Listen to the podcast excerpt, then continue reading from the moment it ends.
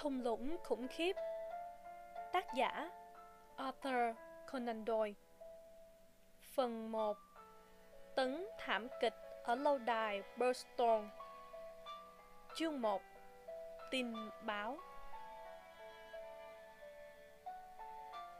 Holmes không đụng một tí nào đến bữa điểm tâm.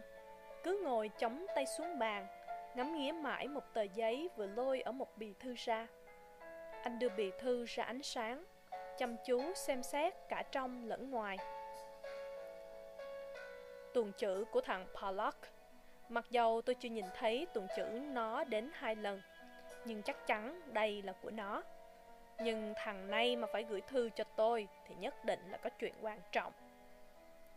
Pollock là ai vậy? Tôi tò mò hỏi. Pollock chỉ là một cái tên giả, Một loại ký hiệu để nhận ra nhau thôi. Đằng sau cái tên ấy là một thằng tin như ma. Đã có lần nó viết thư nói thẳng thần rằng Pollock đâu có phải là tên thật của nó. Và nó thách tôi tìm xem nó là ai. Sở dĩ tôi chú ý nhiều đến nó, Không phải vì bản thân nó, Mà chính vì nó liên quan đến một đại nhân Mà tôi đang theo dõi. Thằng này cũng giống như kiểu con chó rừng đi trước con sư tử.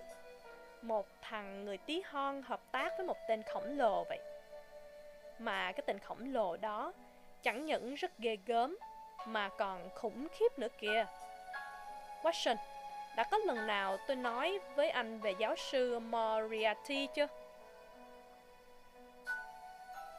Tên tội phạm khoa học trứ danh ấy chứ gì? Chết, anh mà gọi hắn như vậy thì anh sẽ phải ra tòa Mà chính cái chỗ đó mới là tuyệt đấy Hắn là một thằng chủ mưu của tất cả những gì bẩn thỉu nhất đã xảy ra từ trước đến nay. Một bộ óc chỉ huy tất cả các tầng lớp cặn bã nhất của xã hội. Thế nhưng không hề có một mối nghi ngờ, Thậm chí không có cả một lời phê bình nho nhỏ nào về Có thể đụng đến lòng chân hắn.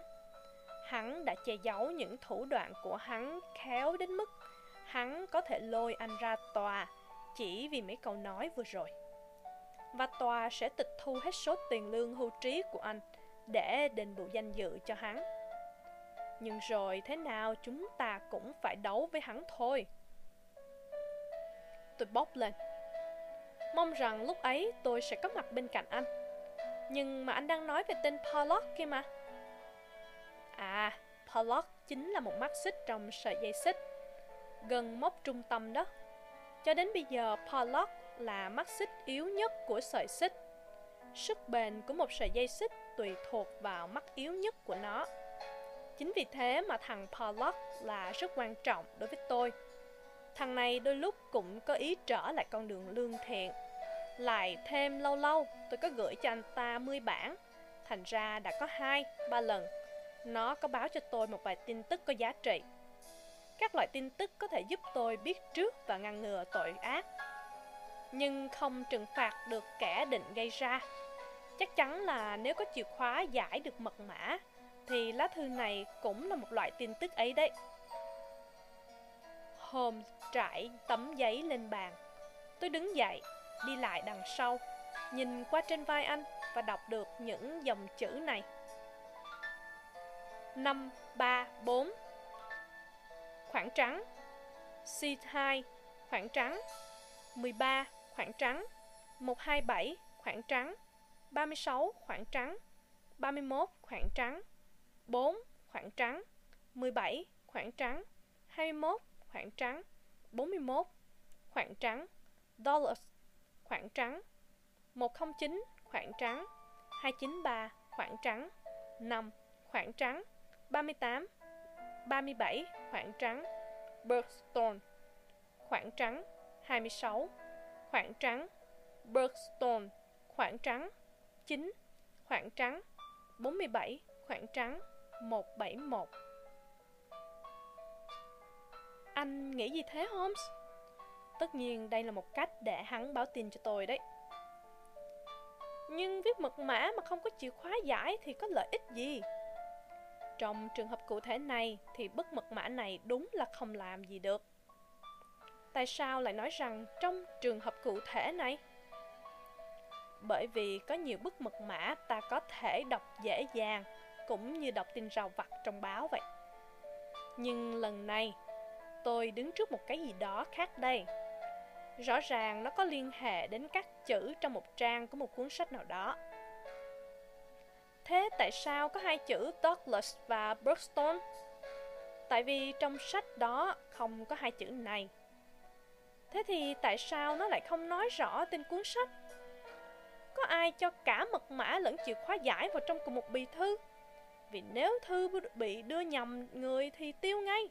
Cho nên chắc không lâu đâu sẽ có một bức thư thứ hai nữa. Những dự đoán của Holmes đều đúng cả. Chỉ vài phút sau, người giúp việc mang đến cho chúng tôi bức thư chờ đợi. Holmes vừa xếp bì thư vừa nhận xét. Cũng cùng một thứ chữ, nhưng lần này thì lại ký tên nữa. Holmes vừa trải tờ giấy ra, vừa nói một cách đắc thắng. Này, Watson ơi, chúng ta tiến lên được rồi. Nhưng vừa đọc được vài dòng, trán Holmes bỗng nhăn lại. Thế là bao hy vọng tàn vỡ như bọt xà phòng. Chỉ mong thằng Parklock không bị gãy cổ. Holmes đọc to bức thư cho tôi nghe. Ông Holmes thân mến, trong vụ này tôi sẽ không mạo hiểm thêm nữa. Nó nguy hiểm quá. Thinh linh lão đến và lúc tôi đã viết xong phong bì này với ý định báo cho ông biết cách giải mã.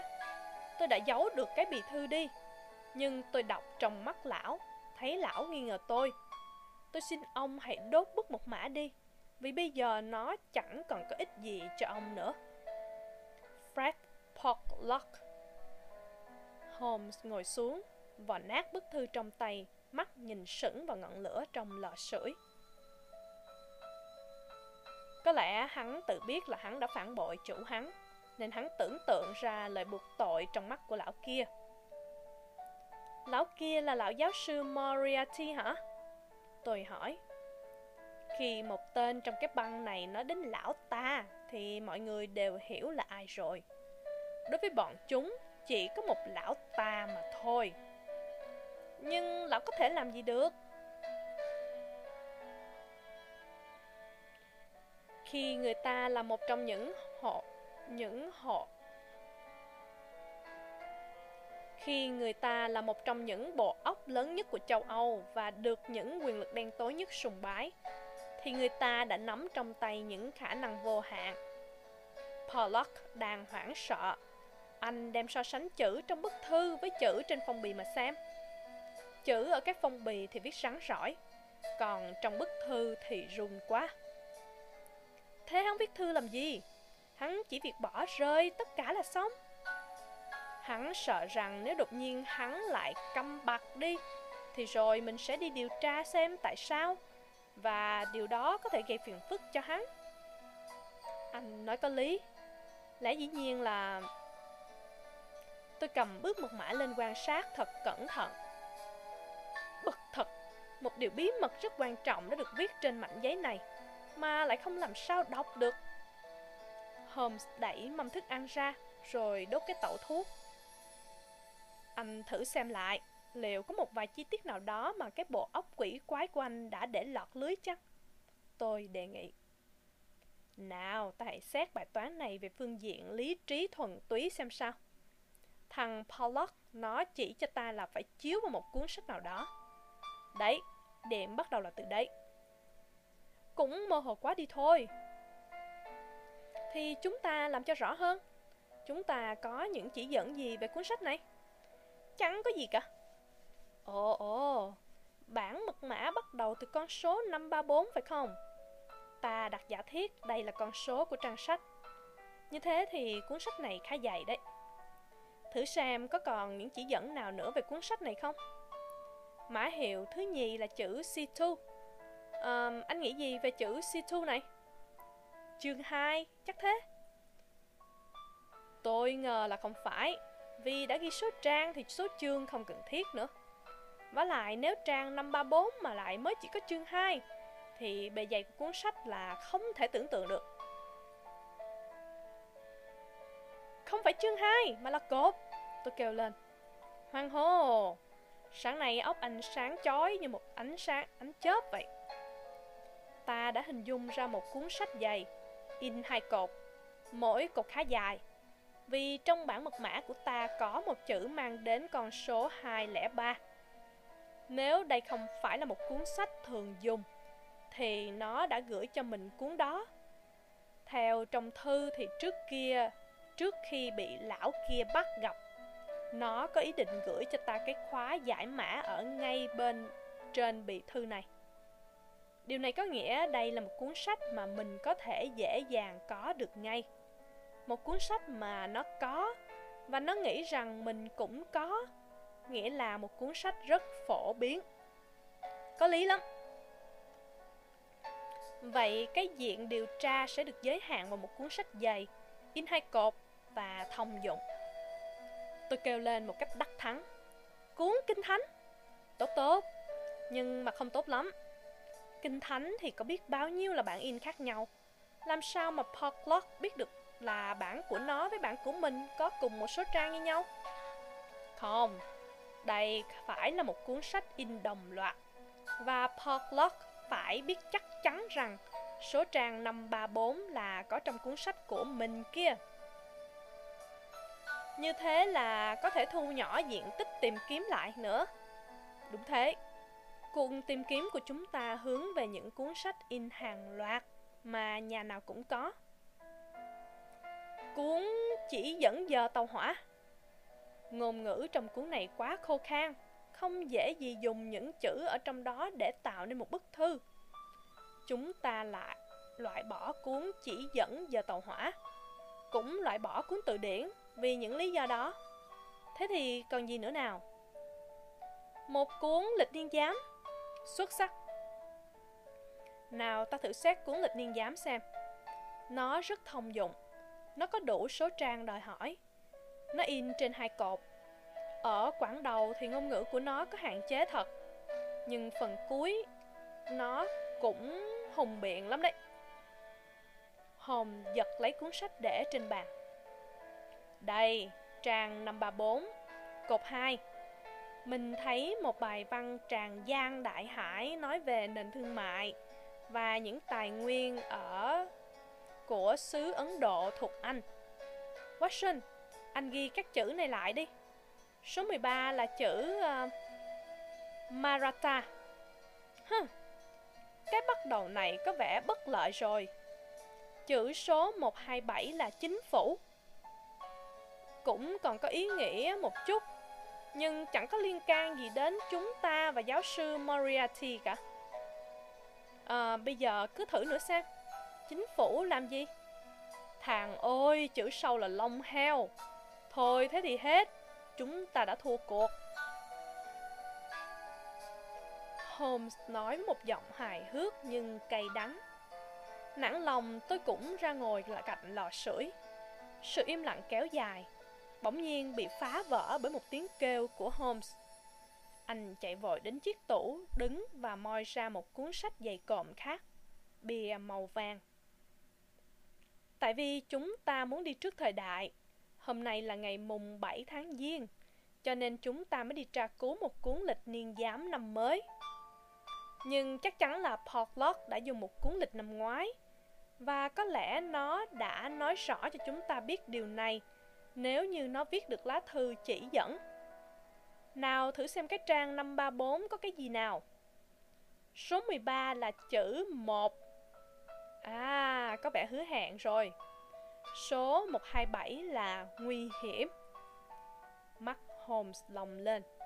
Những ngón tay thon nhọn của anh cứng đờ ra trong lúc anh lẩm bẩm đếm chữ. À, một nguy hiểm.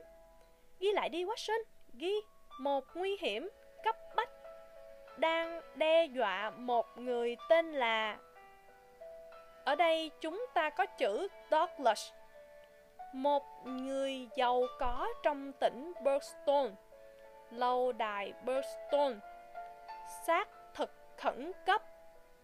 Đó, Watson, nếu anh bạn tạp hóa ở đầu phố mà có bán một vòng hoa, thì tôi sẽ cho đi mua về để tự tặng thưởng cho mình.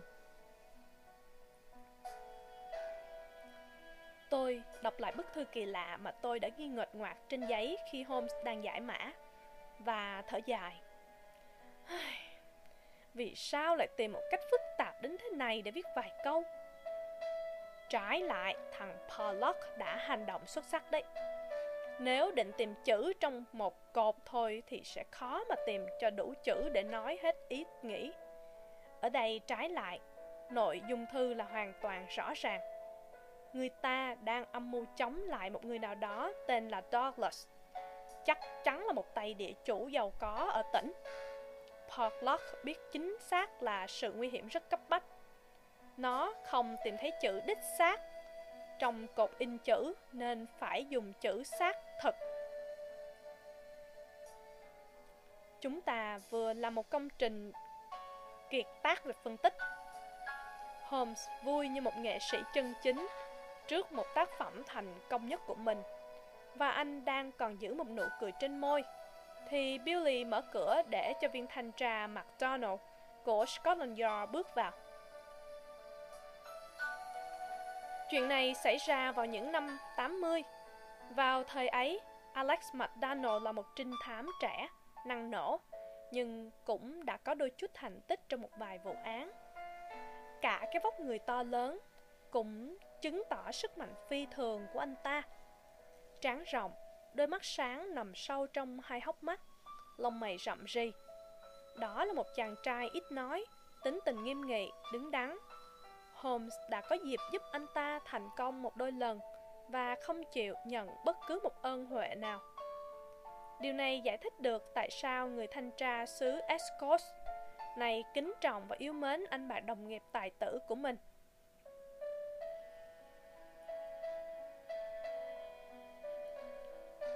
Holmes đòn đã chào đón. Ông là một loài chim dậy sớm, xin chúc ông nhiều may mắn trong khi đi săn sâu bọ sáng nay. Nhưng tôi sợ rằng ông đến vào giờ này không khéo lại có một chuyện chẳng lành gì xảy ra.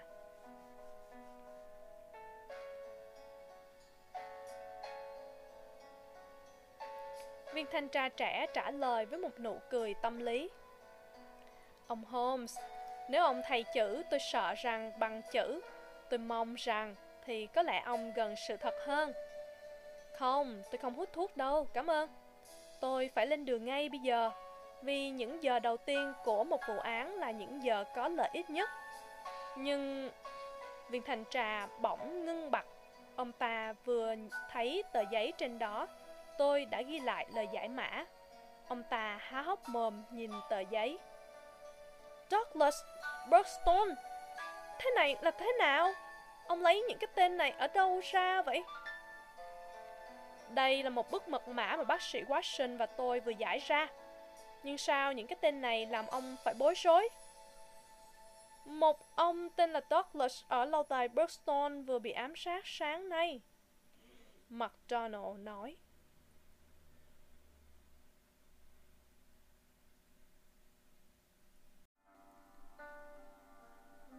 Thung lũng khủng khiếp. Tác giả, Arthur Conan Doyle. Phần 1 Tấn thảm kịch ở lâu đài Boston. Chương 2 Ông Sherlock Holmes diễn thuyết.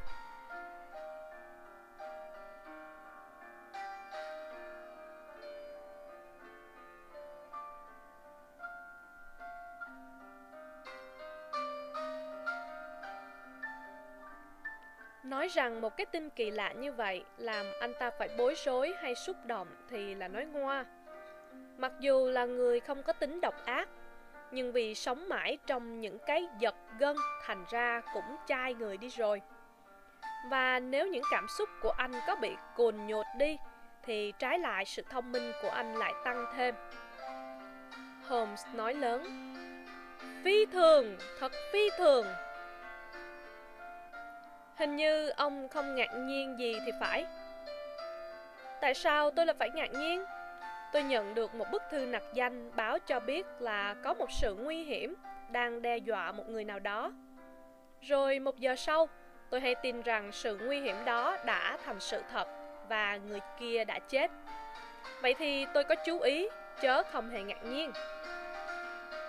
Holmes kể lại cho viên thanh tra nghe chuyện chúng tôi vừa giải mã bức thư. McDonald ngồi xuống, hai tay đỡ lấy cầm, và hai con mắt chỉ còn nhìn, chỉ còn như hai cái khe màu vàng. Ông ta nói, Tôi định sáng nay sẽ đi xuống lâu đài. Tôi rẽ vào đây để hỏi xem ông có cùng đi không. Nhưng bây giờ làm việc ở London có lẽ có kết quả hơn. Tôi không nghĩ thế, Holmes nói. Ông hãy xem, chỉ ngày mai hay ngày kia thôi là báo chí sẽ làm rùm bang lên về câu chuyện bí mật ở lâu đài đó. Những bí mật ở đâu kia chứ?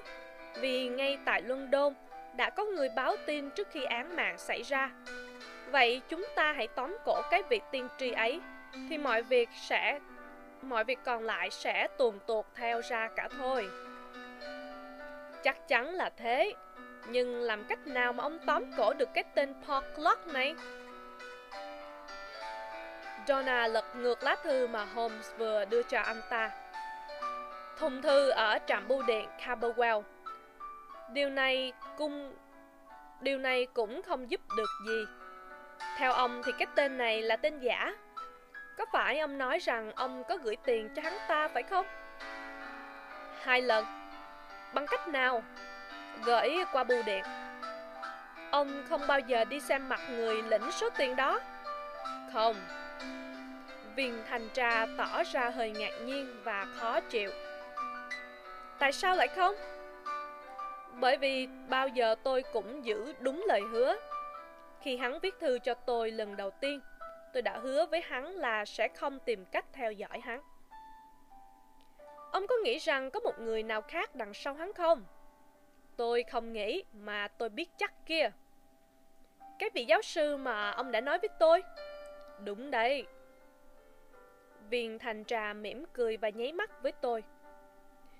Ông Holmes ạ, à, chính tôi đã đích thân điều tra về ông ta.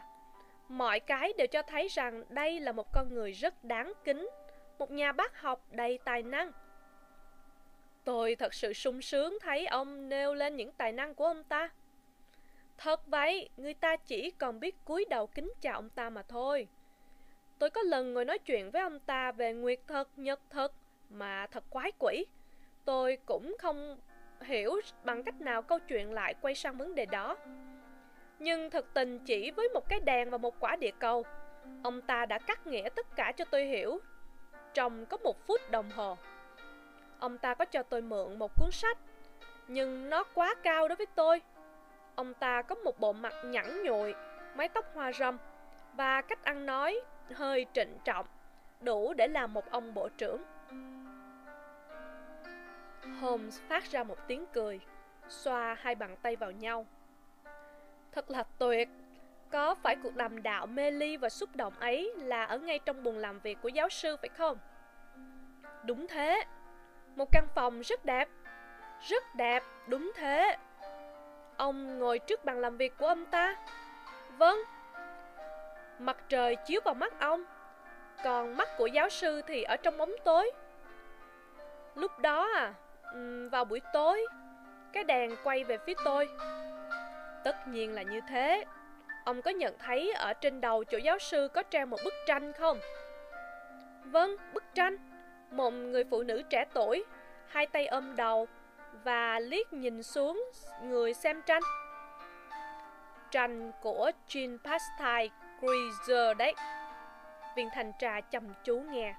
Holmes ngã người vào lưng ghế chụm đầu các ngón tay vào nhau, nói tiếp.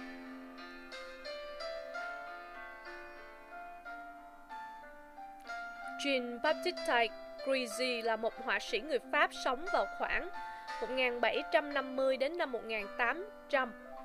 Các nhà phê bình hiện đại đánh giá cao họa sĩ này. Hai mắt của viên thanh trà giãn ra. Có lẽ tốt hơn hết là chúng ta hãy Holmes cắt ngang ngay. Tất cả những điều tôi nói với ông đều có một liên quan với cái bí mật của lâu đài Burstone đấy. Thực ra chúng ta đang đứng ở trung tâm của cái lối bí này. Donna miễn cưỡng mỉm cười và nhìn chúng tôi. Ông suy nghĩ có hơi nhanh quá. Ông nhảy mất một hai bước, thành ra tôi không theo kịp ông nữa.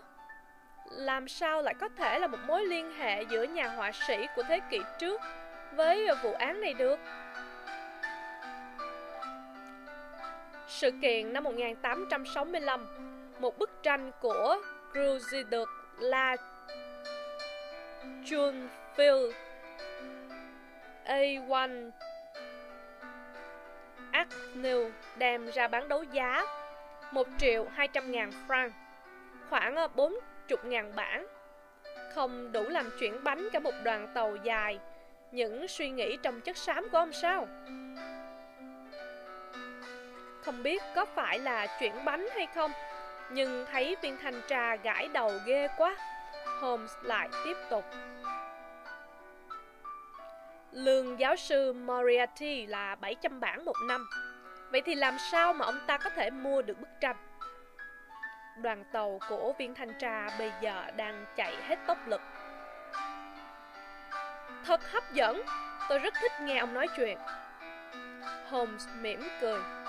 Anh ta rất khoái những sự tán thưởng ngây thơ như vậy. Thế là ở lâu đài đã xảy ra chuyện gì? Holmes hỏi. Chúng ta có thì giờ ông ạ. Có một xe ngựa đòi tôi ở dưới đường kia. Về chuyện bức tranh... Ông Holmes ạ, có lần ông đã khẳng định với tôi là ông chưa hề gặp mặt giáo sư bao giờ. Đúng, tôi chưa hề gặp mặt ông ta. Thế thì làm sao ông biết được căn buồn của ông ta? Tôi đã đến nhà ông ta ba lần. Hai lần tôi đã kiếm cớ ngồi chờ ông ta. Và tôi đã đi khỏi trước khi ông ta về. Còn một lần, chính lần đó tôi đã tự cho phép tôi đọc qua những giấy tờ của ông ta và kết luận thật là bất ngờ. Ông có tìm thấy một cái gì phạm pháp không? Tuyệt đối là không có. Chính điều đó làm tôi bối rối. Nhưng mà ông đã thấy tầm quan trọng của chi tiết bức tranh rồi chứ. Chi tiết ấy nói lên rằng ông giáo sư rất giàu. Nhưng ông ta làm gì mà lại giàu thế? Ông ta không lấy vợ Em ông ta là một người xếp ga quàng ở miền Tây. Vậy thì sao? Suy luận ra cũng đơn giản thôi. Ông cho rằng ông giáo sư có những nguồn thu nhập lớn và những nguồn này là bất hợp pháp, phải không? Đúng là như thế. Cái ý nghĩ này tất nhiên là không phải chỉ có dựa trên bức họa của Grewzy thôi. Tôi có cả tá những sợi tơ mong manh dẫn tôi đến khu trung tâm của màn nhện là nơi con vật đó đứng im rình mồi. Sở dĩ tôi nêu lên chuyện bức họa cũng chỉ vì nó nằm trong giới hạn tầm mắt mà của ông mà thôi. Những điều ông vừa nói là hết sức đáng chú ý. Nhưng nếu nó thế, chúng ta thử đào sâu thêm một tí xem sao. Có phải ông đã làm giàu bằng mánh mung, lừa đảo, làm bạc giả? Ông đã có bao giờ đọc một cái gì nói về Jonathan Wild chưa? Có phải là tên của một nhân vật tiểu thuyết không? Trong đó, các ngài thám tử đều làm được những việc rất là kỳ diệu. Jonathan Wall không phải là thám tử, cũng không là một nhân vật tiểu thuyết. Đó là một tên tội phạm bậc thầy đã sống vào khoảng năm 1750. Ông Mark, ông nên đọc lại tất cả những tài liệu ghi chép lại các vụ án Tất cả mọi việc đều chỉ lặp lại mà thôi, kể cả lão giáo sư Moriarty nữa. Jonathan là sức mạnh của những tên tội phạm của London. Hắn đã bán bộ óc cho bọn này lấy 15% hoa hồng trong mỗi vụ. Tất cả những chuyện đã làm trước đây sẽ còn được làm lại nữa. Tôi sẽ kể cho ông nghe một vài việc về Moriarty mà có lẽ sẽ làm ông vui thích. Tôi xin giỏng cả hai tay lên. Tôi đã tìm hiểu được ai là khâu đầu tiên của sợi xích. Một sợi dây xích mà đầu này là một tên tội phạm thượng thặng. Còn đầu kia là cả trăm tên ăn cắp, móc túi, những tên đi tống tiền, những tên bợm cờ bạc. Ở giữa hai đầu sợi xích đó là tất cả các loại tội ác. Tham mưu trưởng của bọn chúng là tên đại tá Sebastian Moran theo ông thì lão giáo sư trả lương cho hắn ta bao nhiêu tiền? Tôi muốn biết điều đó lắm. 6.000 bảng một năm. Tôi cũng tình cờ mà biết được chi tiết này thôi. Ngài đại tá Moran lương còn cao hơn cả thủ tướng. Những cái check bình thường để trả tiền sinh hoạt trong nhà thôi. Nó được trả vào tài khoản của 6 ngân hàng khác nhau. Chi tiết này có làm ông phải suy nghĩ không?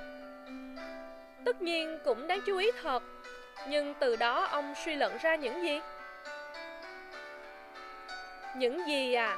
Là hắn không muốn ai bếp xếp gì về của cải của hắn. Hắn có khoảng 20 tài khoản ở ngân hàng. Và phần lớn tài sản của hắn thì ký gửi ở Pháp hoặc Đức. McDonald ngồi lặng im, chìm đắm trong một suy nghĩ sâu lắng. Nhưng rồi cái óc thực tế xứ Icosi lại kéo anh ta đứng lên.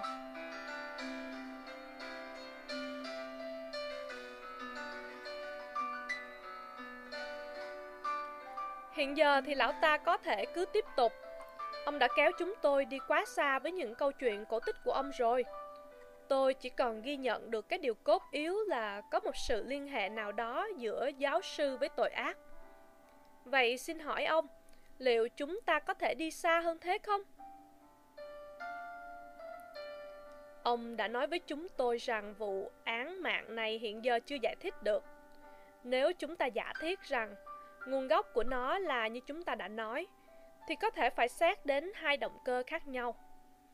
Trước hết, Moriarty cai quản cái thế giới của lão bằng một cây roi sắt. Bộ luật hình của hắn chỉ gồm có một hình phạt là xử tử. Như vậy có thể Dulles đã phản bội sếp của hắn. Hình phạt đã được thi hành. Và cái chết này sẽ thổi một luồng gió sợ hãi vào những tên còn sống trong bằng của lão.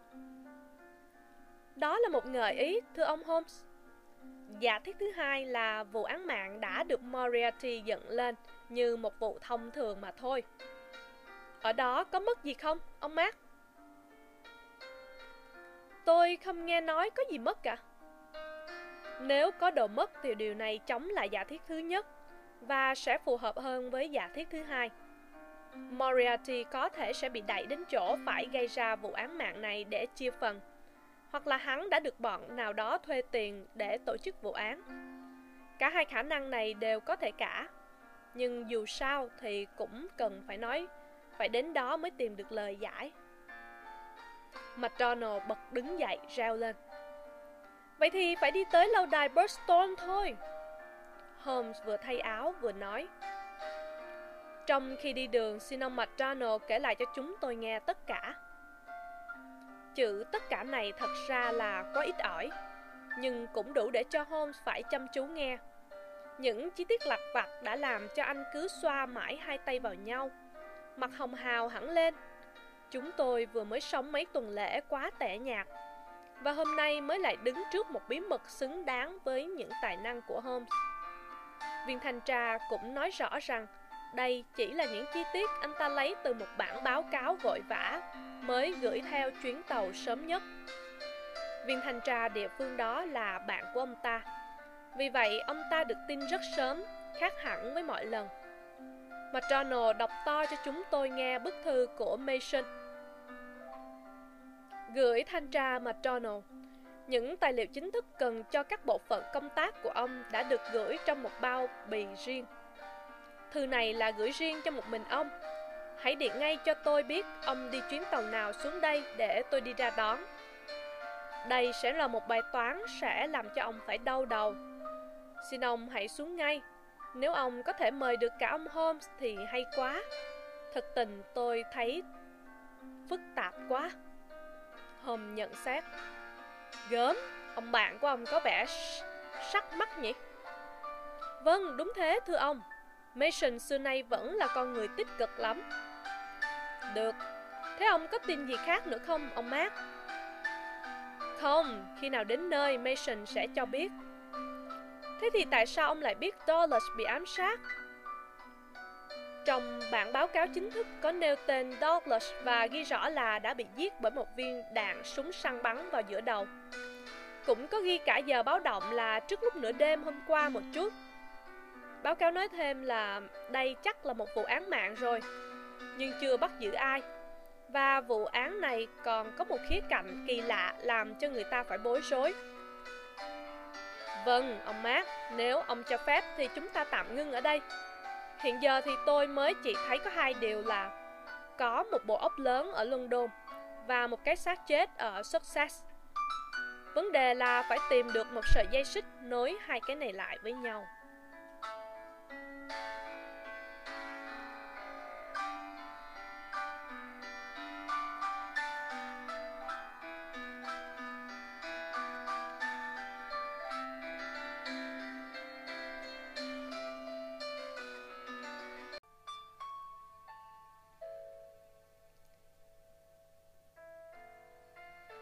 Thung lũng khủng khiếp.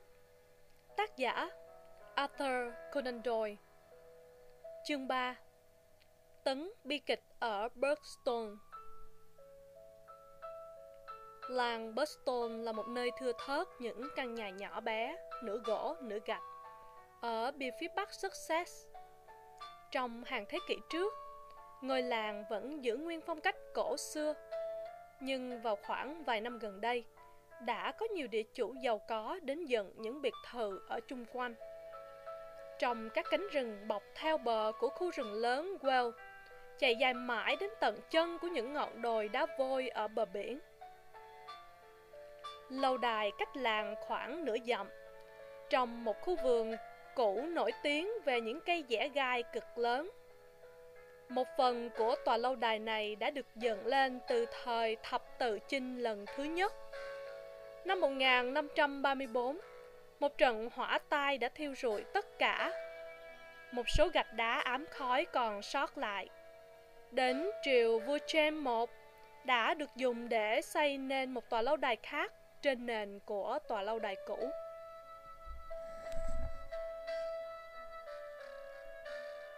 Tòa lâu đài mới này với những đồi hồi chi chít và những khung cửa sổ có lắp những mảnh kính hình quả trám gợi lại hình ảnh của nền kiến trúc vào thế kỷ thứ 17.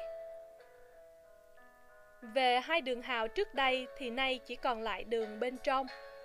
Đường hào ngoài đã được tác khô và bây giờ trở thành một mảnh vườn trồng rau. Đường hào còn lại bao quanh cả tòa lâu đài dài, rộng đến 40 feet, nhưng sâu chỉ vài feet. Nước trong hào là từ một dòng sông nhỏ chảy vào, nên không hôi thối. Những cửa sổ của tầng dưới cung chỉ cao hơn mặt nước khoảng một phút. Lối đi duy nhất để vào lâu đài là một cây cầu rút, đã hư hỏng từ lâu. Nhưng người chủ lâu đài hiện nay cho sửa chữa lại để buổi sáng thì hạ xuống, đến chiều tối lại rút lên. Sự phục hồi lại truyền thống của thời phong kiến đã biến tòa nhà ban đêm thành một hòn đảo. Khi gia đình Douglas đến làm chủ tòa lâu đài này, thì nó đang sắp đổ nát. Gia đình chỉ gồm hai người, John Douglas và vợ ông ta. John Douglas khoảng 50 tuổi, có một cái quai hàm thật khỏe, nét mặt rắn rỏi, một bộ râu hoa râm, một đôi mắt xám rất sắc vóc người lực lưỡng, dáng điệu cứng cỏi. Những gia đình lân cận có học thức hơn đã tiếp đại ông với một sự tò mò và có phần dè dặt. Nhưng ông thì lại rất được lòng người dân ở trong làng. Ông tham gia đóng góp rất rộng rãi vào tất cả mọi hoạt động ở địa phương, phụ trách các buổi hòa nhạc và vốn có một giọng nam trầm. Bao giờ ông cũng sẵn sàng giúp vui bằng một bài hát thật hay. Hình như ông có khá nhiều tiền và người ta đồn rằng ông đã làm giàu trong các mỏ vàng ở xứ California. Điều đó thì không biết có đúng không, nhưng chỉ cần nghe ông nói chuyện, cũng biết ông đã sống cả một phần đời ở bên Mỹ. Người ta lại càng kính trọng ông hơn, vì ông hoàn toàn coi thường sự nguy hiểm. Mặc dù cưỡi ngựa rất tồi, nhưng mỗi khi có những cuộc thi ngựa, là thế nào ông cũng tham dự và cái tính bướng bỉnh đó đã đem lại cho ông mấy lần ngã ngựa đến kinh hồn. Khi bên nhà thờ bị cháy, lính cứu hỏa địa phương đã bó tay. Ông một mình xông vào cứu những đồ đạc ra. Cứ như thế, trong vòng 5 năm trời, Dollard trở thành một nhân vật nổi tiếng ở Burston.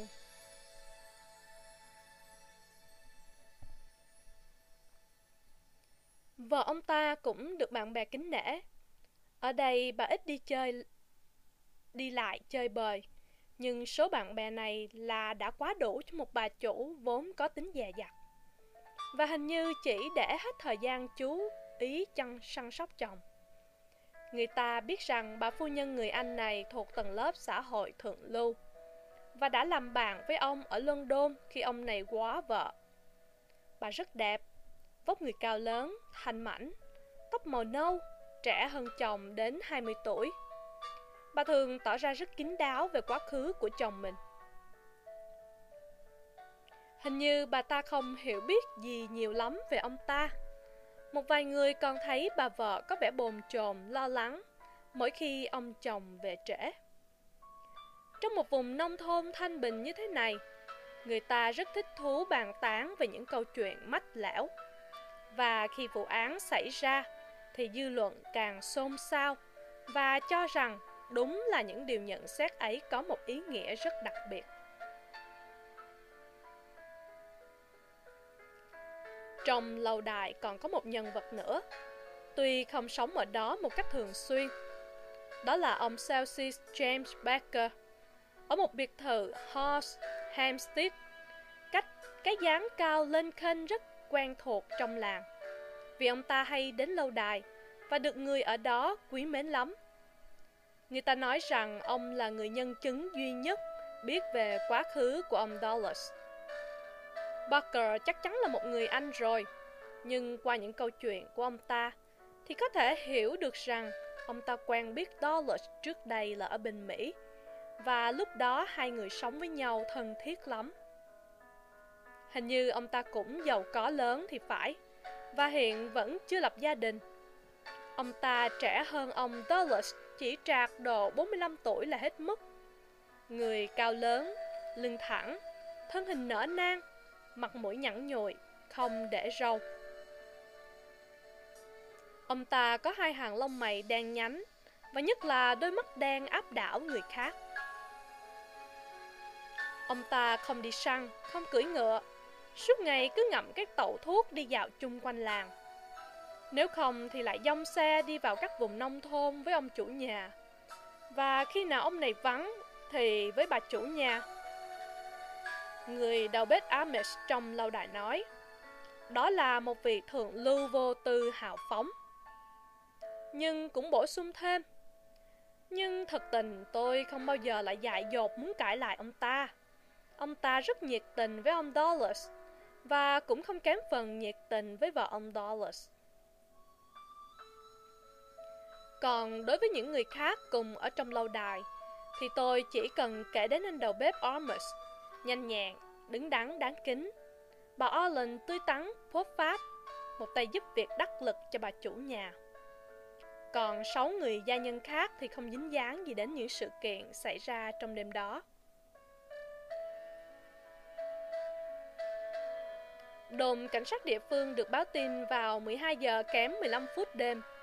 Lúc đó là buổi trực của trung sĩ Wilson thuộc cảnh sát Sussex. Ông Barker đến đập cửa và kéo chuông ầm ầm, báo tin rằng ông Douglas đã bị ám sát. Báo xong, ông lại vội vã trở về lâu đài. Sau khi đã báo lên thượng cấp, trung sĩ Wilson đến ngay hiện trường. Khi đến nơi, Wilson thấy chiếc cầu đã được hạ xuống. Các cửa sổ đều sáng đèn và toàn thể lâu đài ở trong một tình trạng rối loạn. Các gia nhân mặt mũi xám ngoét, đứng sát vào nhau ở phòng ngoài. Còn anh đầu bếp cứ vặn hai bàn tay vào nhau trên bậc cửa. Chỉ một mình ông là có vẻ tự chủ và kìm được nỗi xúc động. Ông mở cửa ở phòng ngoài và mời trung sĩ đi theo ông. Cùng lúc đó bác sĩ Wood ở trong làng cũng đến Cả ba người bước vào căn phòng đã xảy ra tấn thảm kịch. Anh đầu bếp theo vào, đóng cửa lại.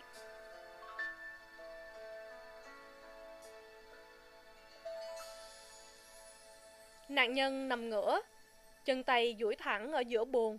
Trên người chỉ có một cái áo choàng màu hồng, phủ ra ngoài bộ quần áo ngủ, chân đi giày vải. Vị bác sĩ cầm cây đèn đặt lên bàn và quỳ xuống bên cạnh xác chết. Thoáng nhìn qua, ông lắc đầu. Tullus đã chết. Một thứ vũ khí kỳ lạ được đặt tréo ngực ông ta. Đó là một khẩu súng ngắn mà nòng đã được cưa ngắn đi. Chỉ cần cò súng khoảng một phút. Chỉ cách cò súng khoảng một phút. Trông rõ ràng là ông ta đã bị bắn rất gần và bị trúng đạn vào ngay giữa mặt. Cả hai cò súng đã được nối liền với nhau bằng một sợi dây thép. Để lúc bắn, thì cả hai nòng đều bắn một lượt, làm cho sức công phá càng ghê gớm. Viên cảnh sát nói thất thanh. Không ai được sờ mó vào một tí gì ở đây, trước khi cấp trên của tôi đến. Ông Barker nói dứt khoát. Chưa có ai đụng vào đây cả, tất cả mọi vật đều vẫn y nguyên như lúc đầu. Vào lúc mấy giờ? Viên trùng sĩ đã rút cuốn sổ tay ra. Vào lúc 11 giờ rưỡi, lúc đó tôi vẫn ngồi trước lò sưởi ở trong phòng tôi, thì nghe thấy tiếng nổ.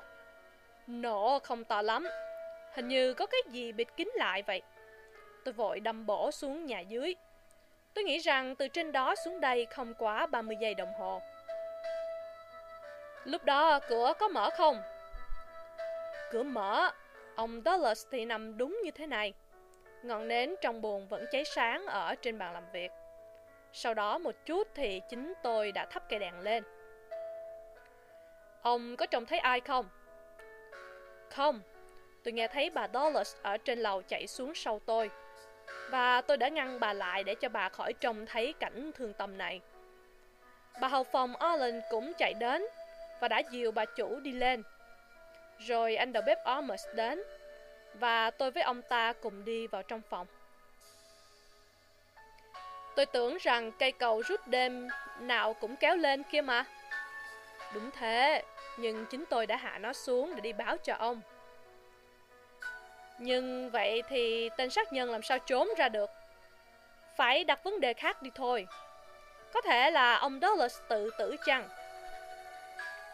Chúng tôi cũng đã nghĩ đến điều đó. Nhưng ông xem đây này. Ông Barker kéo tấm rèm để lộ một khung cửa sổ cao, mở toang. Và mời ông xem cái này nữa. Ông Barker đưa cái đèn lại gần thành cửa sổ. Nơi đó có một vết máu giống hệt như hình đế của một chiếc giày. Rõ ràng là có người đã trèo qua đây. Có phải ông muốn nói rằng có người đã chạy trốn bằng cách vượt qua con hào này phải không? Nhưng mà nếu trước đây nửa phút sau vụ án, ông đã có mặt ở đây, thì người ấy lúc đó còn phải đang lội nước. Chắc chắn là như vậy. Ôi, tiếc quá. Không hiểu sao lúc đó tôi không nhảy bổ ngay qua cửa sổ. Bị cái rèm cửa này che mất. Thành ra tôi không nghi ra nữa. Vị bác sĩ cũng lẩm bẩm nói khẽ. Tôi chưa bao giờ trông thấy một vết thương nát bấy như vậy. Viên trùng sĩ vẫn cứ ngắm mãi khung cửa sổ mở rộng. Nhưng mà này, câu chuyện ờ, có người lội nước qua khe hào nghe thú vị thật. Nhưng hắn làm cách nào để vào lâu đài đây? Vì chiếc cầu đó bị rút kéo lên rồi mà. À, vâng, đó là tất cả vấn đề là ở chỗ đó. Ông Barker nói. Thế mấy giờ thì người ta kéo cầu lên? Lúc đó là gần 6 giờ chiều. Ông Amish trả lời. Tôi nghe nói là ở đây vẫn thường rút cầu lên vào lúc mặt trời lặn. Như thế là mùa này thì gần 4 giờ rưỡi hơn là gần 6 giờ chứ. Viên trung sĩ lại nhấn mạnh. Hôm nay bà chủ tiếp khách, tôi không thể đụng đến cây cầu khi các vị khách chưa ra về. Chính tay tôi đã rút cây cầu lên. Anh Amos giải thích. Nếu như có những người từ bên ngoài vào lâu đài thì họ phải đi qua cầu trước sau giờ, rồi trốn ở trong này. Vì ông chủ mãi sau 11 giờ đêm mới bước vào căn buồng này.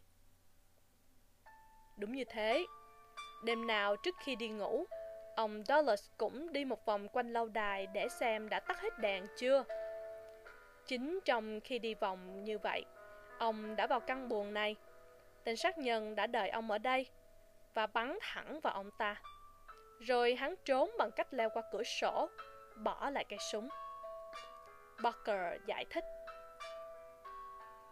Viên trung sĩ cúi xuống nhặt một mẫu bìa cứng ở bên cạnh xác chết có ghi hai chữ V, V và một con số 341. Chữ viết rất thô kệch. Ông ta dở mẫu bìa lên hỏi. Cái gì thế này? Ông Barker nhìn mẫu bìa một cách tò mò. Tôi cũng không để ý thấy nó. Có lẽ tên hung thủ lúc chạy trốn đã bỏ rơi lại. VV341 Tôi chẳng hiểu gì cả. Viên trung sĩ cứ xoay đi xoay lại mãi mẫu bìa. vi vi Có lẽ là những chữ đầu tiên của một người nào đây chăng? Bác sĩ Wood Bác sĩ có cái gì đó? Ông bác sĩ đã nhặt được một chiếc búa khá to trước lò sưởi. Ông Barker chỉ vào một hộp dính dầu bằng đồng trên mặt lò sưởi, giải thích. Ngày hôm qua, ông Dulles có thay đổi chỗ treo mấy bức tranh. Tôi thấy ông ta đứng trên chiếc ghế này để treo bức tranh lớn bên trên. Việc đó cắt nghĩa tại sao lại có chiếc búa trên đây. Viên trung sĩ gãi đầu ra vẻ khó nghi. Có lẽ chúng ta nên để lại chiếc búa ở nơi tìm thấy nó thì hơn.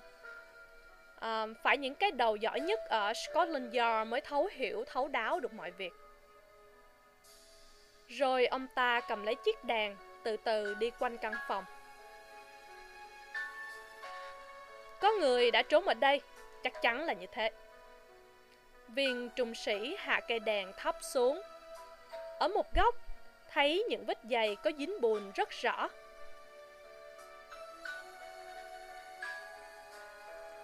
Việc phát hiện này là phù hợp với giả thiết của ông, ông Barker ạ. Có thể là tên hung thủ đã vào lâu đài sau 4 giờ chiều, khi những tấm rèm cửa sổ đã được buông xuống. Và trước 6 giờ, khi cây cầu được rút lên, nó lẫn ngay vào đây, trốn đằng sau bức rèm này. Rất có thể ý định của nó là vào ăn trộm, nhưng chẳng may ông Dulles lại bắt gặp nó. Thế là nó giết ông ta và chạy trốn. Tôi cũng nghĩ gần giống như vậy. Nhưng ông có thấy rằng chúng ta đã mất bao nhiêu thời giờ quý báu rồi không? Tại sao chúng ta không kéo cả mọi người ra đi lùng sục khám xét khắp xung quanh? Trước khi hung thủ có thể trốn thoát được. Barker đề nghị. Viên trung sĩ cắn môi suy nghĩ một lát.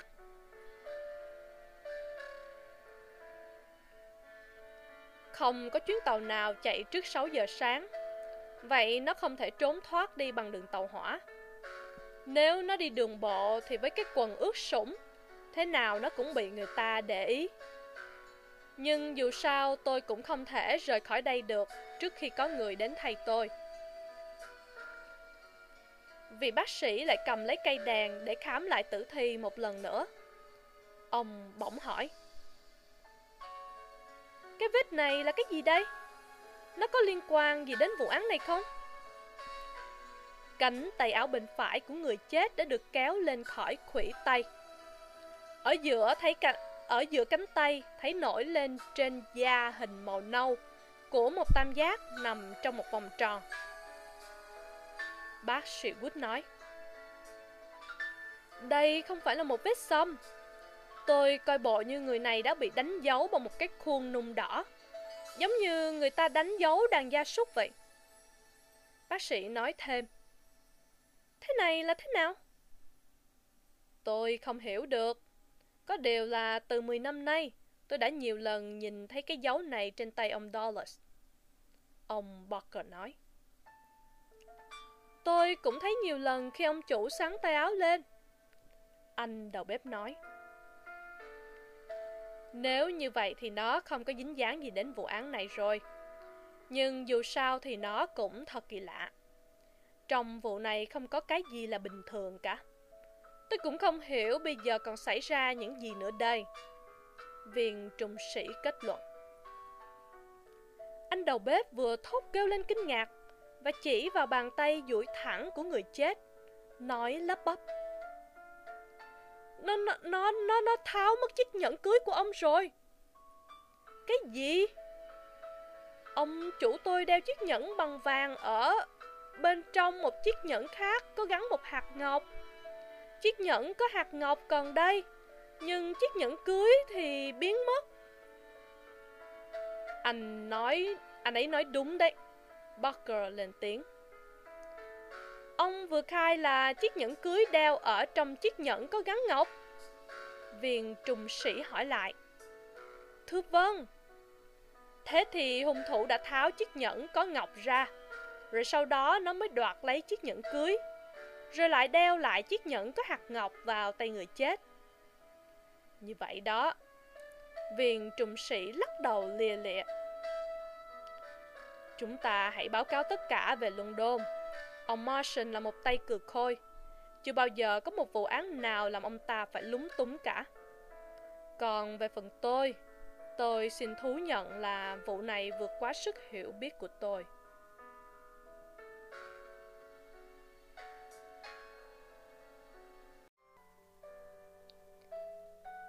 Thung lũng khủng khiếp Tác giả Arthur Conan Doyle Chương 4 Tối mò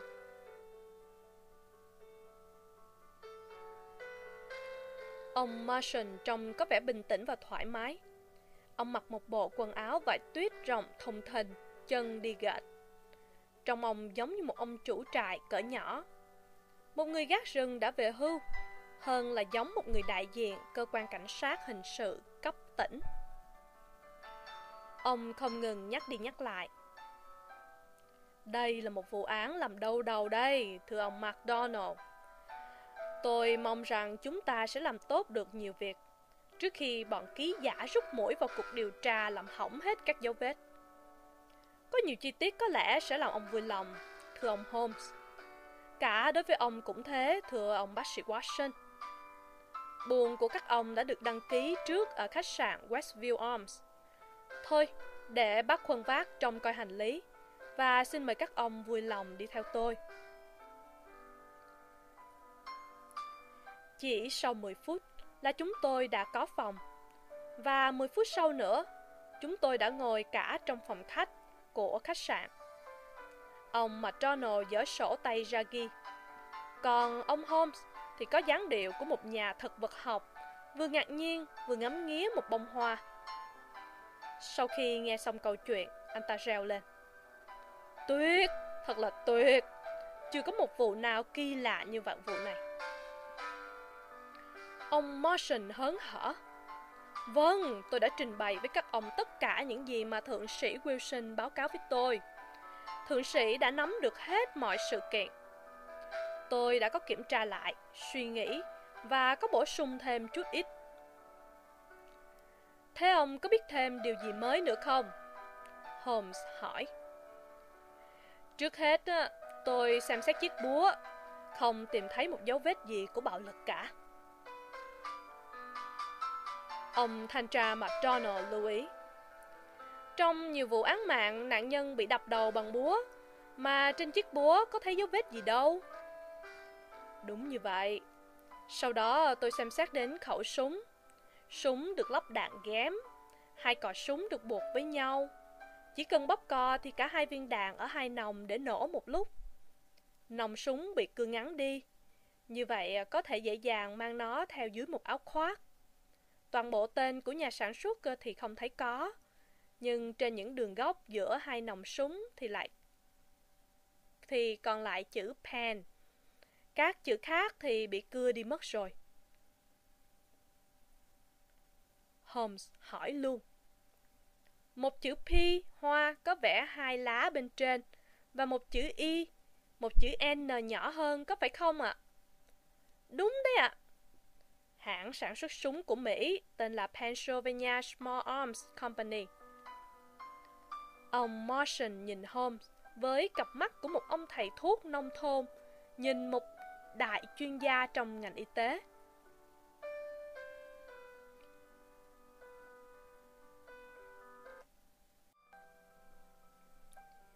Không còn nghi ngờ gì nữa, đúng là một khẩu súng Mỹ rồi. Tôi có đọc đâu đấy rằng súng săn cưa nòng chính là một vũ khí thường dùng trong một số vùng nào đó ở bên Mỹ. Như vậy, có rất nhiều khả năng là các tên đã lọt vào trong lâu đài và đã giết ông chủ nhà là người Mỹ. Ông McDonald gật gù. Ông đi mau quá đấy, tôi chưa có thấy chứng cớ gì để tin rằng có một kẻ lạ mặt đã lọt vào trong này. Cửa sổ mở toang, vết máu trên thành cửa, mẫu bìa cứng, vết dày ở góc nhà, khẩu súng. Mấy thứ đó chẳng có cái cái gì mà không bố trí được. Ông Dulles vốn là một người Mỹ, ông Barker cũng thế. Vậy thì đâu nhất thiết phải đưa một người Mỹ khác từ ngoài lọt vào để giải thích những chi tiết Mỹ đó. Amos, người đầu bếp. Anh ta có đáng tin cậy không? Anh ta đã ở với gia đình ông Dulles từ 5 năm nay. Anh ta chưa hề trông thấy khẩu súng này trong nhà. Khẩu súng này không phải là thứ đem trưng bày cho mọi người thấy. Chính vì thế người ta mới đem cưa nòng của nó đi. Nó có thể đem kéo bất cứ vào một cái hộp nào. Làm sao anh Armus lại có thể đoán chắc được rằng trong nhà không có một khẩu súng loại này? Nhưng dù sao thì tôi cũng chưa trông thấy nó bao giờ. McDonald vẫn lắc đầu không chịu. Tôi vẫn chưa tin là có một người lạ mặt vào đây. Tôi xin các ông hãy thử suy nghĩ xem hậu quả sẽ như thế nào khi giả thiết rằng khẩu súng này là do một người từ bên ngoài mang vào. Và người này đã hành động như các ông vừa nói. Holmes lấy lại cái giọng rất chánh án chỉ mà McDonald nói. Ông Mark, tòa nghe lời khai của ông. Hung thủ không phải là một tên ăn trộm tầm thường. Chuyện chiếc nhẫn và mẫu bìa cứng đã chứng tỏ rằng đây là một vụ giết người có âm mưu, vì một lý do cá nhân nào đó mà ta chưa rõ. Vậy hung thủ đã lẫn vào trong nhà với ý định gây ra một vụ án. Marson nói, hắn biết sẽ gặp khó khăn khi muốn thoát ra vì lâu đài được bao bọc bởi một đường hào đầy nước. Vậy thì hắn sẽ chọn thứ vũ khí gì? chắc chắn các vị sẽ trả lời tôi là một vũ khí thầm lặng. Dùng vũ khí đó thì sau khi gây ra án mạng, hắn có thể hy vọng chui nhanh qua cửa sổ, lội qua con hào rồi bình tĩnh chạy trốn. Như vậy thì tôi có thể chấp nhận được. Còn nói hắn chọn một khẩu súng, trong khi hắn biết tiếng nổ sẽ làm cho mọi người trong nhà đổ xô đến, và hắn sẽ bị phát hiện trước khi lội qua con hào. Liệu luận cứ này có lý không, thưa ông Holmes? Anh bạn tôi suy nghĩ một lát rồi đáp. Tất nhiên là ông đã trình bày sự việc một cách không thể cãi được. Nhưng mà phải có chứng minh. Tôi xin phép được hỏi ông Martian. Không biết ông có xem xét ngay bờ bên kia của đường hào để tìm dấu vết của một người từ dưới nước lội lên không? Ở đó không có một dấu vết nào.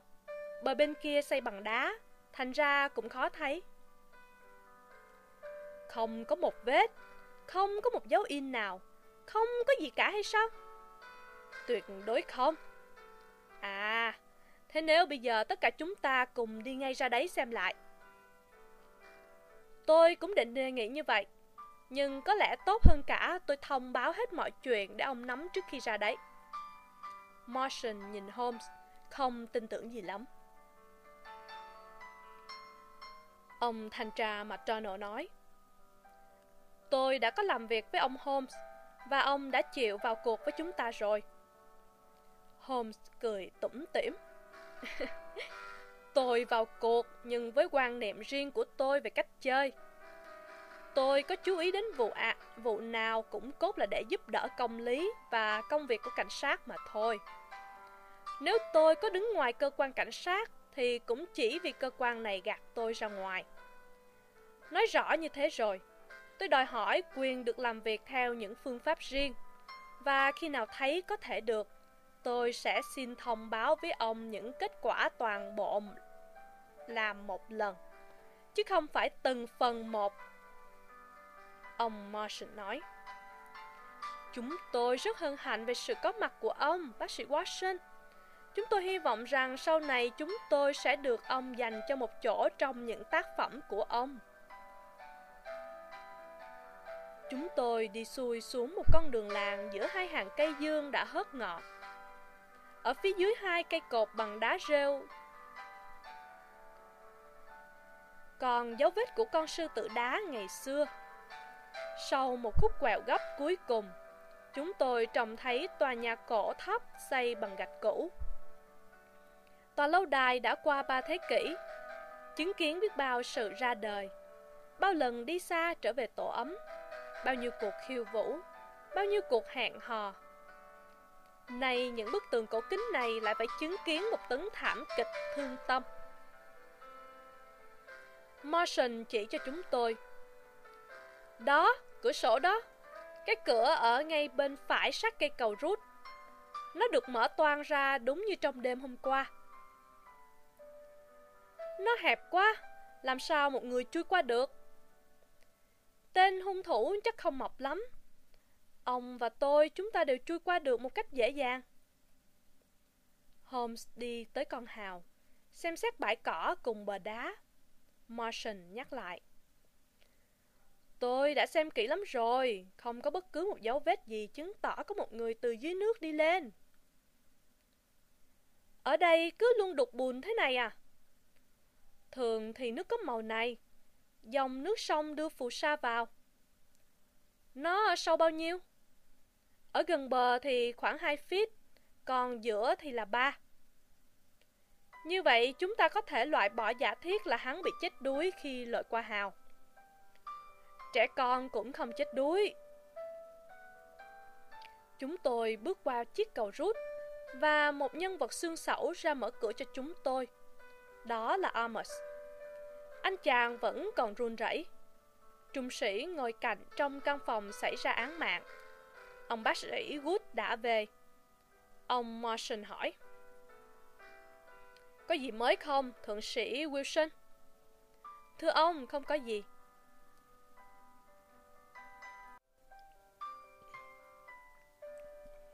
Thế thì anh có thể về nhà. Khi nào cần anh sẽ báo sau. Anh bảo anh đầu bếp hãy đi báo cho ông Barker và bà Dollars và bà hậu phòng rằng chúng tôi cần gặp họ. Bây giờ tôi xin trình bày quan điểm riêng của tôi. Sau đó các ông sẽ nói lên quan điểm của các ông. Cái ông cảnh sát ở tỉnh nhỏ này coi bộ mới đàng hoàng làm sao. Ông ta nắm rất vững mọi sự kiện và có một bộ óc sáng suốt, lạnh lùng. Nhất định ông ta sẽ tiến rất xa về nghề nghiệp. Holmes nghe ông ta nói một cách chăm chú. Đây là một vụ tự sát hay là một vụ ám sát? Nếu đây là một vụ tự sát thì chúng ta phải tin rằng người này bắt đầu tháo chiếc nhẫn cưới của mình ra, đem giấu đi. Rồi người đó đi xuống đây, đặt đôi giày có dính bùn vào đằng sau bức rèm cửa để làm cho người ta tưởng là có ai đứng đợi ở đó. Sau đó mở toan cửa sổ ra, bôi máu lên thành... Ông McDonald cắt ngang. Chúng ta có thể gạt bỏ giả thiết này. Vậy thì đã xảy ra một án mạng. Chúng ta phải tìm xem hung thủ là người trong nhà hay từ ngoài vào. Chúng tôi xin nghe lập luận của ông. Trong cả hai trường hợp đó, chúng ta đều vấp phải những khó khăn to lớn. Nhưng không thể có một giả thiết thứ ba. Chỉ một trong hai giả thiết đó thôi. Trước hết, chúng ta hãy giả thiết. Hung thủ là người ở ngay trong lâu đài này. Chúng đã hạ ông Dollars trong một thời điểm mà tất cả mọi sự đều yên tĩnh. Nhưng chưa ai ngủ cả. Mặt khác, chúng đã gây án mạng bằng một vũ khí lạ nhất và ầm ĩ nhất. Để sau đó mọi người đều biết. Một vũ khí mà trước đó chưa ai nhìn thấy ở trong nhà. Như vậy thật cũng quá, cũng ờ, khó tin quá. Vâng, khó tin thật. Tất cả mọi lời khai đều khớp với sự kiện này. Sau khi báo động, chỉ chưa đầy một phút, thì mọi người đã có mặt ở hiện trường. Như vậy thì liệu các ông có tin được rằng trong một khoảng thời gian rất ngắn mà hung thủ đã làm rất nhiều việc? In các dấu chân trong góc nhà, mở cửa sổ, làm vấy máu lên thành cửa, rút chiếc nhẫn cưới ra rồi lại gắn vào. Holmes tán thành. Ông đặt vấn đề một cách rất rõ ràng. Tôi ngã theo quan điểm của ông. Như vậy, chúng ta bắt buộc phải trở lại giả thiết do một người ở ngoài gây ra. Tên sát nhân đã lọt vào trong khoảng thời gian từ 4 giờ rưỡi đến 6 giờ chiều. Hôm đó có tiếp khách, cửa mở rộng nên không có gì ngăn được nó. Cũng có thể nó chỉ là một tên ăn trộm tầm thường thôi. Cũng có thể nó là một người có hận thù riêng gì với ông Dollars. Nó đã chui vào căn phòng này và đã trốn ở đằng sau bức rèm cửa. Nó đứng ở đó đến quá 11 giờ đêm. Vào giờ này, ông Dollars bước vào phòng. Cuộc đối thoại với tên sát nhân rất ngắn ngủi, vì bà Douglas khai rằng chồng bà mới đi xuống chừng có vài phút thôi, thì là bà đã nghe thấy tiếng súng. Cây nến cũng phù hợp với điều đó, Holmes nói. Đồng ý, cây nến còn mới, chỉ cháy khoảng nửa inch. Chúng chắc ông ta đã đặt nó lên bảng trước khi bị tấn công. Nếu không, nó đã rơi xuống đất khi ông ta ngã. Điều này cũng chứng tỏ là ông ta không bị tấn công ngay khi vừa bước vào phòng. Tất cả đều rõ ràng. Bây giờ chúng ta có thể hình dung lại diễn biến của vụ án.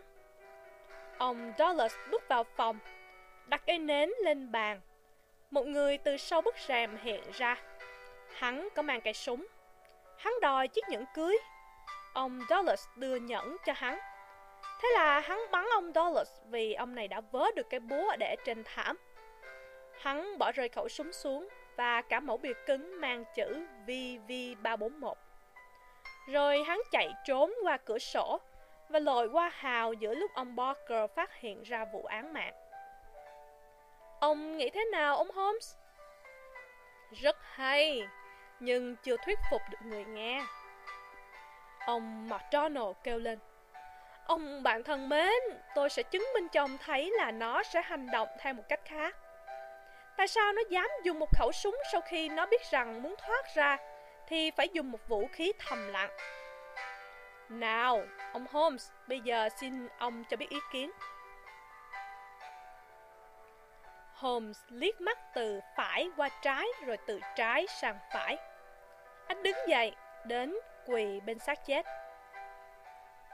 Tôi muốn có thêm một vài sự kiện bổ sung trước khi đi vào một giả thiết, thưa ông McDonald. Những vết thương này thật là khủng khiếp. Chúng ta có thể cho anh đầu bếp vào đây một lát được không? Các ông... Anh Amos, tôi chắc rằng anh đã được nhìn thấy nhiều lần cái hình rất kỳ lạ này. Một tam giác trong một đường tròn, áp bằng sắt nung đỏ lên cẳng tay của ông Dollars, phải không? Vâng, thưa ông, nhiều lần ạ. Anh có bao giờ nghe thấy một lời nói nào có thể giải thích được ý nghĩa của cái dấu ấy không? Thưa ông, không. Chắc lúc mới áp vào phải đau lắm đấy. Rõ ràng là một vết bỏng. Này anh Amos, bây giờ tôi trông thấy một miếng băng dính ở dưới cầm ông Dollars. Anh có nhận thấy không? Thưa ông, có ạ. À. Sáng hôm qua ông ấy bị đứt khi cạo mặt. Ông ấy có hay bị đứt như vậy khi cạo mặt không? Thưa ông, hầu như không. Rất hay. Tất nhiên đây chỉ là một ngẫu nhiên thôi. Nếu không, nó chứng tỏ ông ta đang lo lắng về một mối nguy hiểm nào đó. Anh Amos, ngày hôm qua anh có nhận thấy có một cái gì đó khác thường trong sinh hoạt của ông chủ không? Ông chủ tôi có hơi bồn chồn và cáu gắt. À, thế thì hình như chúng ta đã tiến thêm một vài bước. Ông McDonald, ông có muốn đích thân hỏi thêm gì nữa không? Không, xin nhường cho những người cao minh hơn. Vậy thì chúng ta quay sang mẫu bìa VV341. Đây là một loại bìa tồi. Ở trong nhà có thứ bìa nào giống như thế này không? Thưa ông, không ạ. À. Holmes đi lại bên bàn giấy, lấy mỗi lọ mực, đổ vài giọt lên giấy thấm. Những chữ này không phải viết ở đây rồi, viết bằng mực đen, còn mực ở đây màu đỏ gạch. Và lại à, viết bằng một ngòi bút to nét, còn những ngòi bút ở đây đều nhỏ nét cả.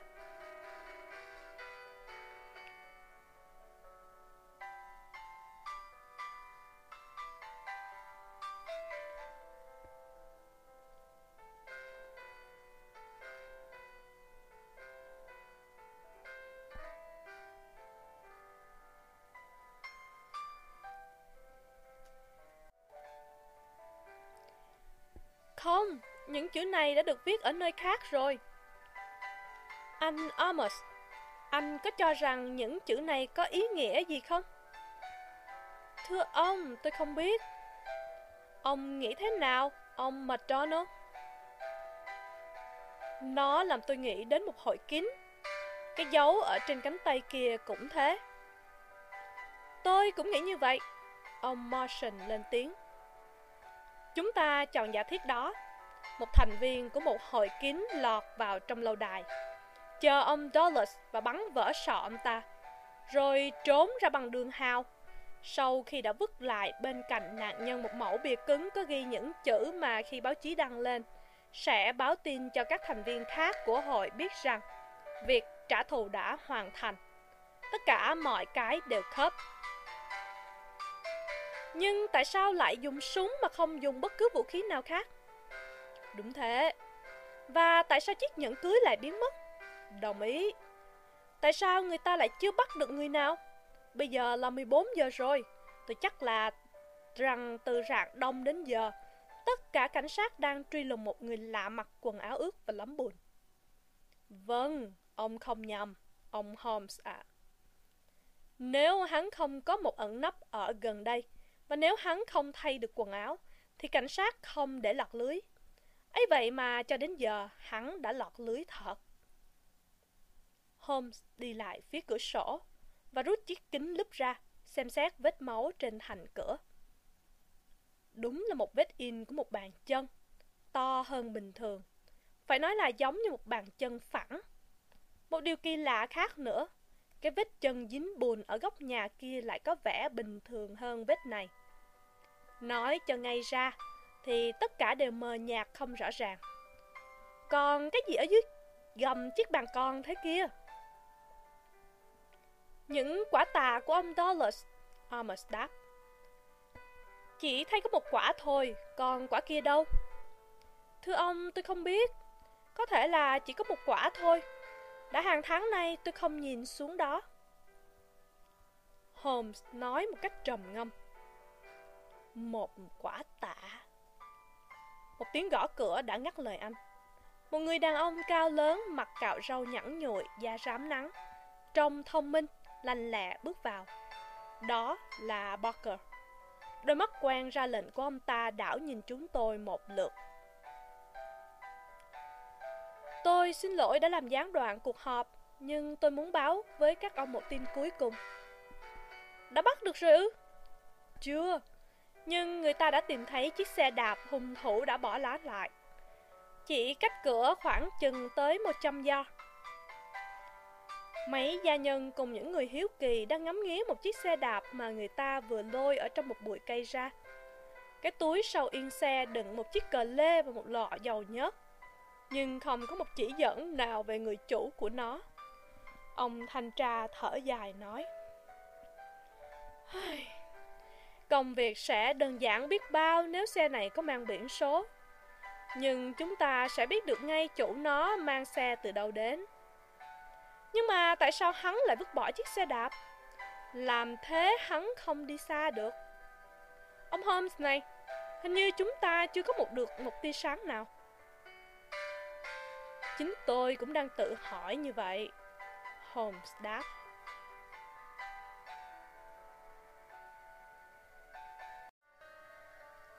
Chương 5 những nhân vật của tấn thảm kịch.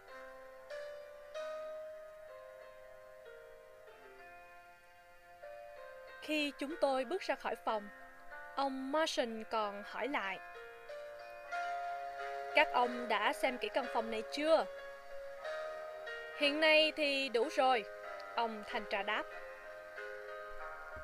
Holmes cũng gật đầu đồng ý. Bây giờ thì chắc các ông muốn nghe lời khai của một vài người ở trong lâu đài này. Anh Amos, chúng tôi sẽ làm việc ở trong phòng ăn. Trước hết, anh hãy cho chúng tôi nghe tất cả những gì mà anh biết. Câu chuyện của anh đầu bếp kể lại đã thuyết phục được người nghe. Anh ta đã được nhận vào làm 5 năm trước đây, khi ông Dulles vừa đến ở Burston. Ông Dulles là một người có của và đàng hoàng, đã từng làm giàu trước đây ở bên Mỹ. Ông tỏ ra là một ông chủ tốt và hào phóng.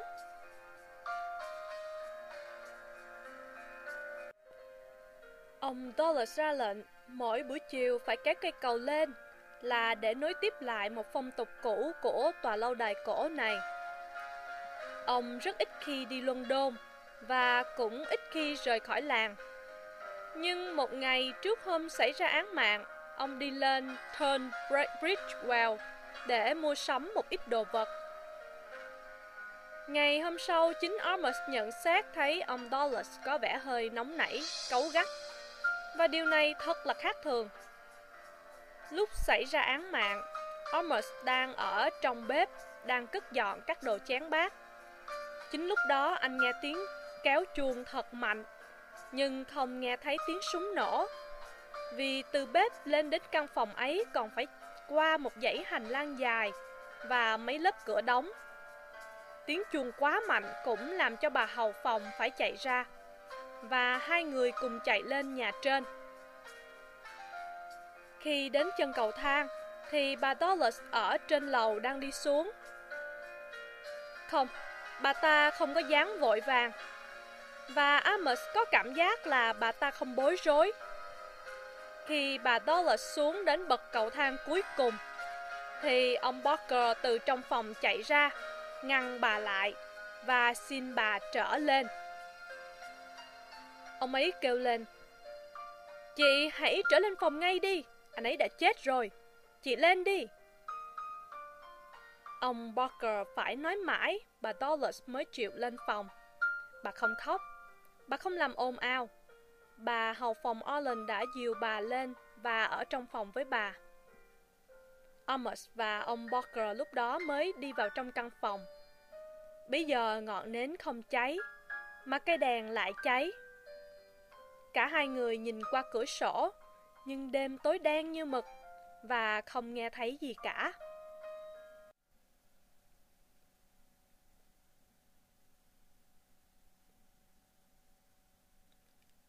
Họ đổ xô ra buồng ngoài và Amos đã hạ cây cầu rút xuống để ông Barker đi báo cảnh sát. Lời khai của bà hầu phòng Allen cũng khớp với lời khai của Amos. Buồng riêng của bà hầu phòng ở gần phía nhà trên hơn là chỗ bếp của Amos. Bà đang đi ngủ, thì nghe tiếng chuông kéo thật mạnh. Bà có hơi nặng tai. Không biết có phải vì thế mà bà không nghe thấy tiếng súng chăng? Khi ông Omer chạy lên nhà trên, thì bà cũng chạy theo ông ta. Bà có trông thấy ông Barker mặt bối rối từ trong phòng đi ra. Ông ta chạy đến trước mặt bà Dollars lúc đó ở trên cầu thang đi xuống. Ông ta năn nỉ mời bà Dollars đi lên. Và bà ta có trả lời lại điều gì đó mà bà Allen không nghe rõ. Ông Barker ra lệnh cho bà. Bà đưa bà chủ lên lầu đi và ở luôn đó với bà chủ. Bà đưa bà chủ lên lầu về phòng và cố khuyên bà chủ bình tĩnh lại. Bà Dollars chân tay run bắn nhưng cũng không muốn đi xuống nữa. Bà mặc chiếc áo khoác, ngồi vào bên lò sưởi, hai tay ôm lấy đầu. Bà Allen đã ở lại đó cả đêm với bà. Còn các gia nhân khác thì họ đều đi ngủ cả và chỉ được báo động trước lúc cảnh sát đến một chút thôi. Đến lượt ông Barker. Về những sự kiện xảy ra đêm hôm qua, ông cũng khai y như đã khai với trung sĩ Wilson. Riêng ông, ông tin rằng tên sát nhân đã trốn qua cửa sổ. Theo ông thì vết máu ở trên thành cửa sổ không cho phép người ta nghi ngờ điều đó. Nhưng ông ta không hiểu vì sao hung thủ lại có thể biến đi được Hoặc tại sao nó lại không chịu trốn bằng xe đạp nếu chiếc xe ấy là của nó Về vụ án mạng này, Ông có thể có một quan điểm rất rõ ràng Ông Douglas là người Ireland di cư sang Mỹ từ thời còn thanh niên, Đã làm ăn phát đạt và Barker đã quen biết ông ta ở California Hai người chung vốn khai thác một cái mỏ. Kết quả hết sức tốt đẹp. Đột nhiên Dulles bán lại phần của ông ta và trở về Anh. Lúc đó Barker vừa quá vợ. Ít lâu sau, Barker chuyển hết tài sản ra thành tiền mặt rồi về lại London. Vì thế, hai người lại nối lại tình bạn cũ.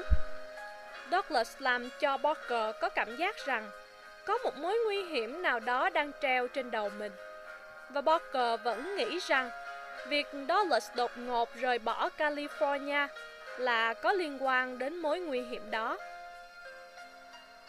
Barker tưởng tượng một hội kín nào đó, có mối thù không đội trời chung với Douglas. Chính một vài câu nói của Douglas đã làm nảy nở ý nghĩ này trong đầu Barker. Chứ bản thân Barker thì chưa bao giờ hỏi gì về cái hội kín này. Barker đoán rằng những chữ viết trên mẫu bìa cứng là có liên quan đến hội kín. Ông thanh tra McDonald hỏi. Ông đã sống với ông Dollars bao lâu ở California? Khoảng à, 5 năm. Lúc đó Dollars sống độc thân. Quá vợ. Bà vợ thứ nhất của Douglas là người nước nào? Thụy Điển. Tôi có thấy ảnh của bà ta. Đó là một phụ nữ rất đẹp. Chết trước khi chúng tôi quen nhau một năm.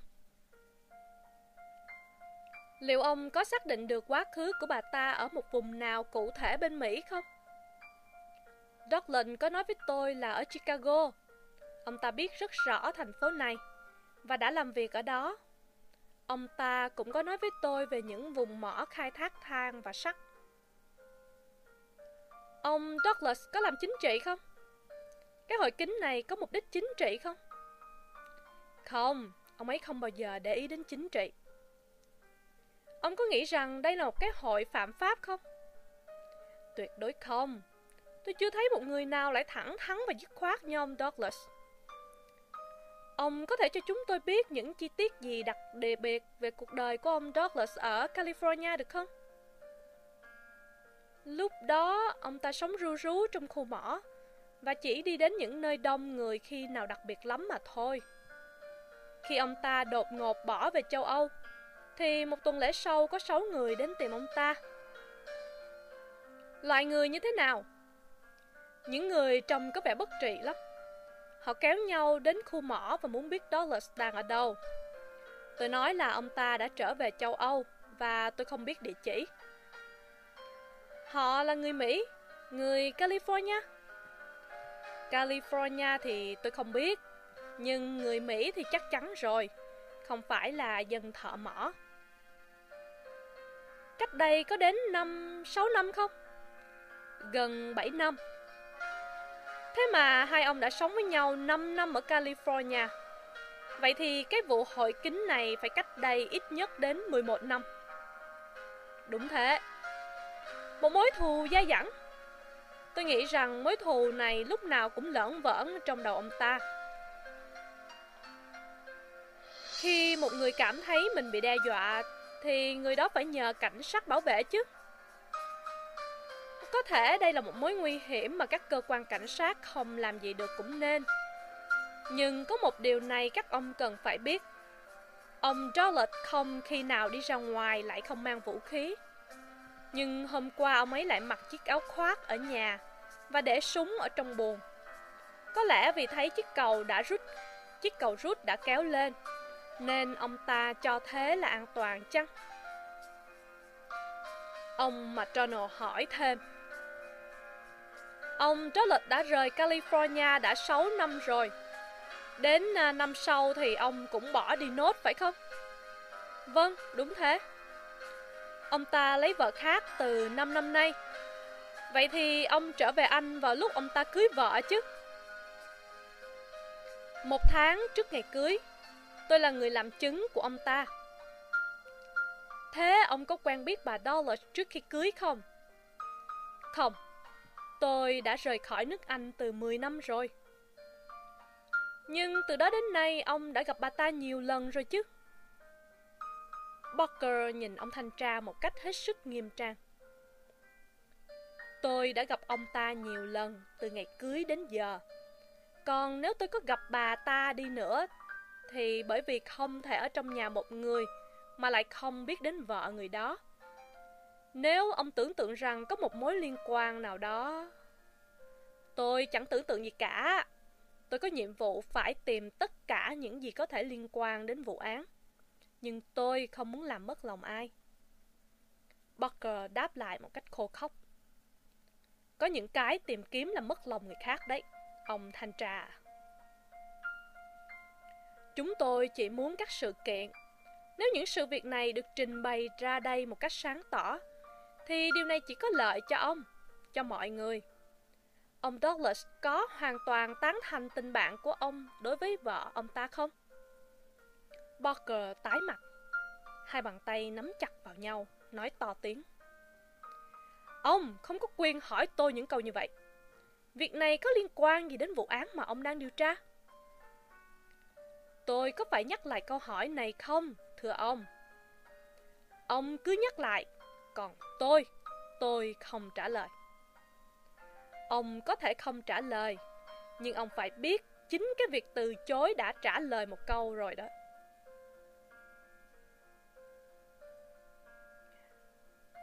Bởi vì ông sẽ chịu trả lời nếu ông không có điều gì giấu giếm. Barker ngồi im lặng một lát, nét mặt căng thẳng. Rồi ông ta trở lại thư thái hơn, nhìn chúng tôi mỉm cười. Thôi được, tôi thấy thật ra các ông cũng chỉ làm nhiệm vụ của mình mà thôi. Tôi muốn nói với các ông rằng Douglas có một tính xấu là hay ghen. Ông ta rất quý mến tôi Và ông ta cũng quý vợ ông ta lắm Mỗi lần tôi đến đây Ông ta đều rất vui lòng. Lâu tôi không đến chơi Là ông liền cho người đi gọi. Tuy vậy khi ông thấy vợ tôi, vợ ông và tôi ngồi nói chuyện với nhau Thì ông ta nổi nóng đến mức nói tôi chẳng ra gì nữa. Đã nhiều lần tôi thề rằng sẽ không đặt chân đến đây nữa. Nhưng khi tôi hờn giỏi thì ông ấy lại viết cho tôi những bức thư rất dễ thương, làm tôi không thể giận lâu hơn được nữa. Và sau đây là lời nói cương quyết của tôi. Không có một người phụ nữ nào lại yêu chồng và chung thủy như bà Dollars. Ông thanh tra McDonald hỏi. Ông có biết chiếc nhẫn cưới của nạn nhân đã bị rút ra khỏi ngón tay của người ấy không? Hình như là thế. Tại sao ông lại nói là hình như thế? Ông biết rõ đây là một việc có thật kia mà. Barker có vẻ lúng túng. Khi tôi nói hình như thế, là tôi muốn nói rằng cũng có thể chính nạn nhân đã tự mình rút chiếc nhẫn đó ra. Việc chiếc nhẫn cưới biến mất đã gợi ý cho mọi người thấy rằng có một mối liên quan nào đó giữa đám cưới của ông Douglas và vụ án này. Có phải không ông? Barker nhún vai trả lời. Tôi sẽ không đi tìm xem nó gợi ý cái gì. Nhưng nếu ông muốn ám chỉ rằng việc đó làm tổn thương đến danh dự bà Douglas thì... Hai mắt ông ta long lanh sáng quắc. Và ông ta phải dùng tất cả nghị lực để kìm hãm xúc cảm thì ông đã đi lầm đường rồi đấy. Có thế thôi. Ông thanh tra mặt nộ lạnh nhạt nói. Tạm thời bây giờ tôi không có gì hỏi thêm ông nữa. Holmes vội bác ngay. Xin ông cho một chi tiết nhỏ, thưa ông Barker. Khi ông bước vào trong phòng, thì chỉ có một ngọn nến thấp để trên bàn. Có phải không? Vâng. Chính nhờ ánh sáng của ngọn nến đó mà ông đã trông thấy là có một việc khủng khiếp vừa xảy ra, phải không? Đúng thế. Ông đã tức khắc kéo chuông ngay để báo động. Vâng. Và mọi người đã đổ ngay đến đấy chỉ sau một khoảng thời gian rất ngắn. Có phải không? Chỉ sau không đầy một phút. Ấy thế mà khi mọi người vào đây lại thấy ngọn nến được tắt đi và ngọn đèn đã được thắp lên. Như vậy có lạ lùng không ông? Một lần nữa, Barker lại tỏ ra hơi lúng túng. Ông ta im lặng một lát rồi mới trả lời.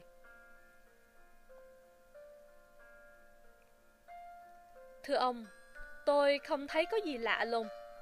Ngọn nến chiếu sáng, ánh sáng lu mờ quá. Ý nghĩ đầu tiên của tôi là phải có một ánh sáng tốt hơn. Cái đèn lúc đó để trên bàn, tôi đã thắp nó lên. Và ông đã tắt ngọn nến đi. Vâng. Holmes không hỏi thêm. Và Barker, sau một cái nhìn thách thức về phía mỗi người chúng tôi, đã rời căn phòng đi ra. McDonald viết một mảnh giấy nhỏ báo cho bà Dollars biết là ông sẽ lên gặp bà. Nhưng bà đã trả lời là bà sẽ xuống. Đó là một phụ nữ khoảng 30 tuổi, cao lớn, rất đẹp, dáng điệu chín chắn và hết sức tự chủ, khác hẳn với hình ảnh một người bi thảm và rã rời mà tôi hình dung ra trong đầu. Bà lần lượt nhìn chúng tôi với một biểu hiện dò hỏi. Rồi đôi mắt dò hỏi đó nhường chỗ cho một câu hỏi đột ngột. Các ông đã tìm ra gì chưa? Trong giọng nói của bà chứa đựng sự sợ sệt nhiều hơn là niềm hy vọng. Thưa bà, chúng tôi đã làm những việc cần làm. Xin bà cứ yên tâm. McDonald trả lời. Xin các ông đừng ngại tốn kém tiền bạc. Bà Dollars nói, giọng thều thào. Không biết bà có đem lại cho chúng tôi một chút ánh ít ánh sáng nào không? Thưa, tôi sẵn sàng làm tất cả những gì mà các ông cần. Ông Barker cho biết rằng bà không bước chân vào căn phòng xảy ra án mạng. Vâng, ông ta đã bắt tôi phải đi lên và trở về phòng riêng. Bà nghe tiếng súng nổ và bà đã tức khắc xuống ngay. Tôi mặc áo khoác ngoài và tôi chạy xuống. Từ lúc bà nghe tiếng nổ đến lúc ông Barker ngăn bà lại, mất khoảng bao nhiêu? Có lẽ độ 2 phút. Trong những lúc như vậy thật khó tính được thời gian. Bà có thể dự tính được khoảng thời gian từ lúc chồng bà đi xuống nhà đến lúc bà nghe tiếng súng nổ không? Thưa ông, chồng tôi đi từ buồng tắm ra nên tôi không nghe thấy tiếng anh ấy đi xuống. Bà đã quen ông ấy ở Anh có phải không? Thưa vâng, đã 5 năm rồi. Bà có bao giờ nghe thấy ông ấy nói về một chuyện gì xảy ra ở bên Mỹ và dự cảm về một mối nguy hiểm nào không? Bà Dollars suy nghĩ lung lắm trước khi trả lời. Mãi một lúc lâu sau, bà mới nói.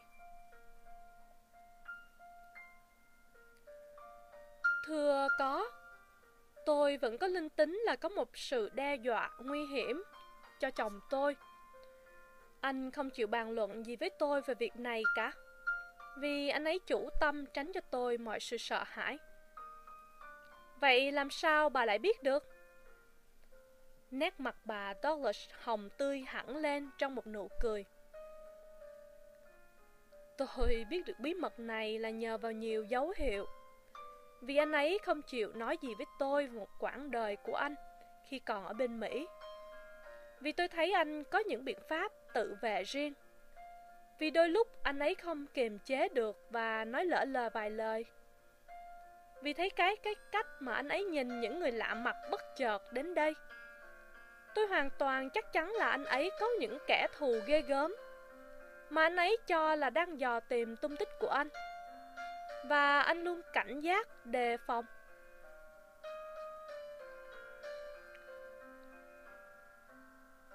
Ông ấy đã lỡ mồm nói ra điều gì làm bà phải chú ý?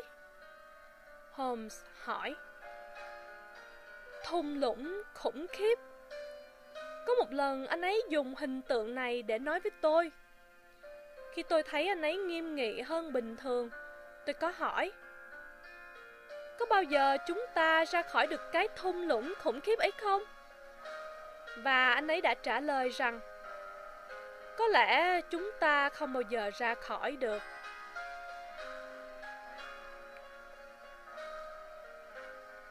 Tất nhiên là bà có hỏi ông nhà xem ông muốn nói gì bằng hình tượng thung lũng khủng khiếp. Vâng, tôi có hỏi. Nhưng anh ấy sa sầm mặt lại và lắc đầu nói Cầu trời cho cái bóng ấy không bao giờ phủ cả lên em nữa Đó là cái thung lũng thật sự chứ không phải là một hình tượng. Anh ấy đã sống ở đó và một sự khủng khiếp đã xảy ra có liên quan đến anh.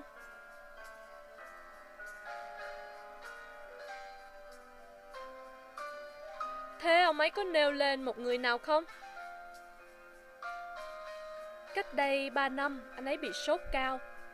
Trong cơn mê, anh ấy luôn luôn nhắc đến một tên người cái tên ấy là trưởng toán Mạc Ginty. Lúc anh ấy bình phục, tôi có hỏi trưởng toán Mạc Ginty là ai? Anh ấy cười trả lời. Nhờ trời, nó chưa bao giờ làm trưởng cái toán của anh. Nhưng chắc có một mối liên quan nào đó giữa người trưởng toán đó và thung lũng khủng khiếp. Ông thanh tra mặt tròn nói. Bà đã gặp ông Charlotte trong nhà trọ một gia đình ở London và hai ông bà đã hứa hôn với nhau cũng ở đó. Trong việc lập gia đình, có một yếu tố nào bí mật hay cần phải giữ kín không? Hay là một yếu tố lãng mạn? Lãng mạn à? Vâng, thưa có. Bao giờ thì cũng có yếu tố lãng mạn. Không có cái gì là bí mật cả. Ông ấy có tình địch không? Thưa không, lúc đó tôi hoàn toàn tự do.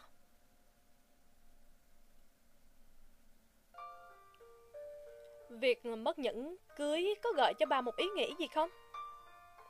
Nếu kẻ thù cũ đã đến đây và ám hại ông, thì có lý nào chúng lại tháo chiếc nhẫn? Trong một thoáng, tôi chợt thấy một cái gì đó như là một nụ cười rất kín đáo trên đôi môi bà Dollars. Bà ta bình tĩnh trả lời. Tôi tuyệt đối không hiểu gì cả. Thật là kỳ lạ. Ông thanh tra nói. Thưa bà, chúng tôi không giữ bà lâu hơn nữa và rất tiếc đã quấy rầy bà. Tất nhiên còn một số điều nữa phải xem xét thêm, nhưng chúng tôi sẽ xin kêu gọi sự giúp đỡ của bà khi nào cần thiết. Bà ta đứng lên và tôi lại bất chợt một lần nữa thấy đôi mắt sắc sảo nhìn chúng tôi một cách dò hỏi. Rồi bước ra khỏi phòng ăn. Khi hai cánh cửa phòng đã khép lại, ông thanh tra McDonald khe khẽ nói một cách trầm ngâm. Một người đàn bà đẹp. Một người đàn bà rất đẹp. Cái tay Barker này là một người được phụ nữ ưa thích. Cậu ta công nhận rằng Dollars có tính hay ghen Biết đâu rằng cái gan này không phải là vô căn cứ. Rồi lại còn cái chuyện chiếc nhẫn cưới nữa. Chúng ta không thể coi thường chi tiết ấy được. Một người mà đã rút chiếc nhẫn cưới ra khỏi bàn tay một xác chết. Ông nghĩ thế nào, ông Holmes? Holmes ngồi yên lặng Hai tay ôm đầu. Anh đứng dậy ra giật chuông. Và khi người đầu bếp vào, anh hỏi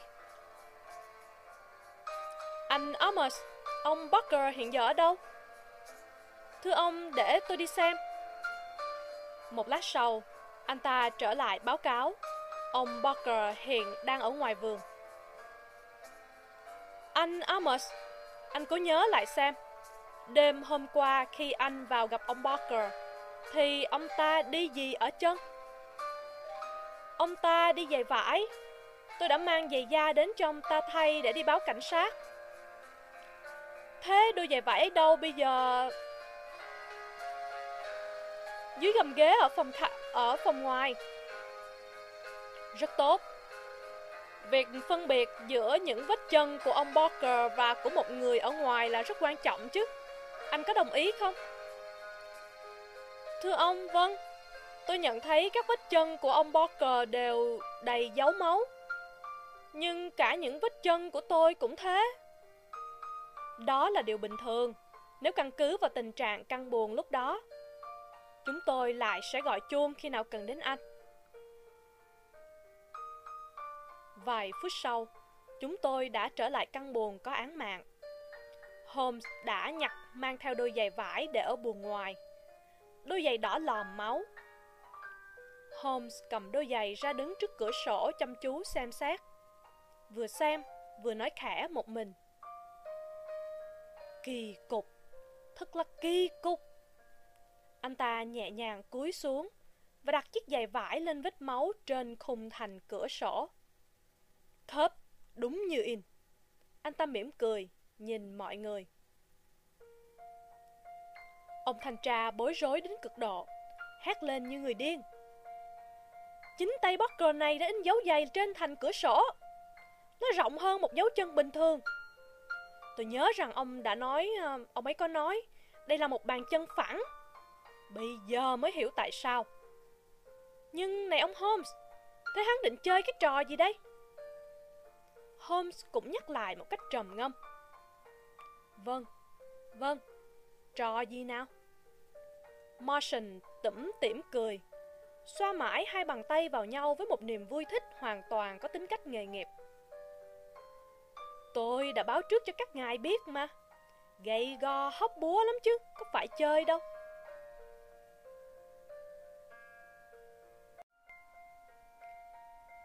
Chương 6 Một tia sáng chật lóe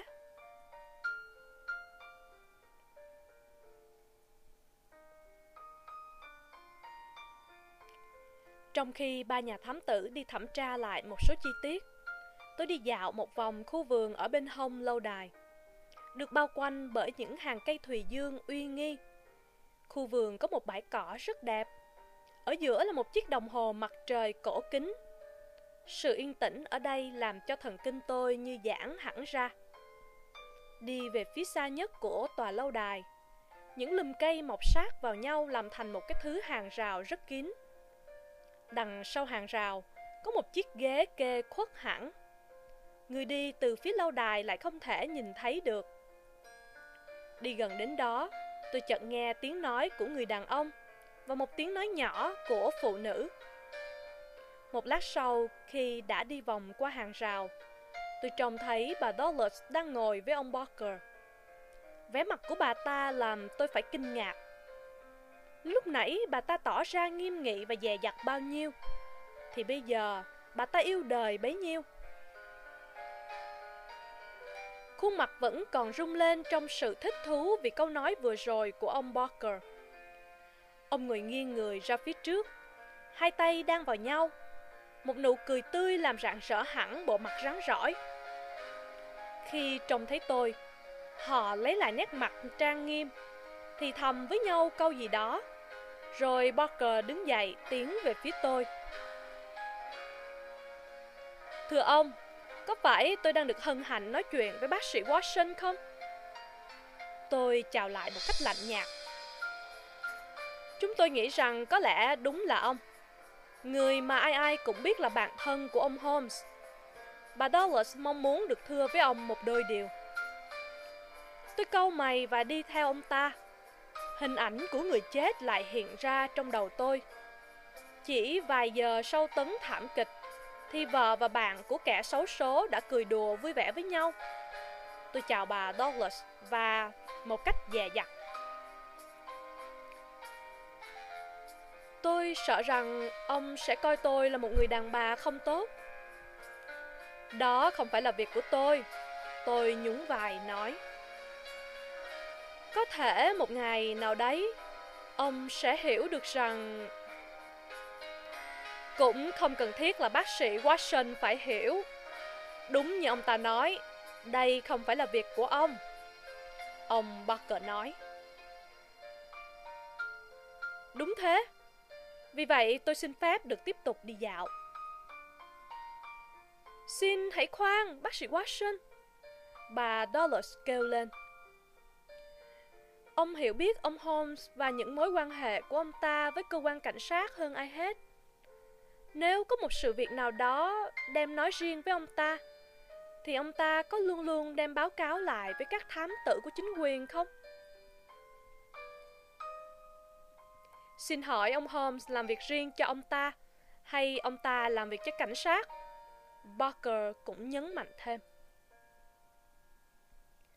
Tôi cũng không biết mình có đủ thẩm quyền để bàn về vấn đề này không. Tôi van ông, nếu ông mách cho chúng tôi điều này, thì ông sẽ giúp đỡ cho chúng tôi nhiều lắm.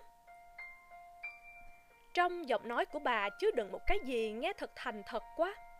Đến nỗi lúc đó tôi quên hết cái chuyện vô tâm của bà và chỉ nghĩ cách làm sao cho bà vui lòng. Ông Holmes là một nhà điều tra độc lập. Ông ấy tự làm chủ lấy mình và hoạt động theo sự suy nghĩ riêng của ông.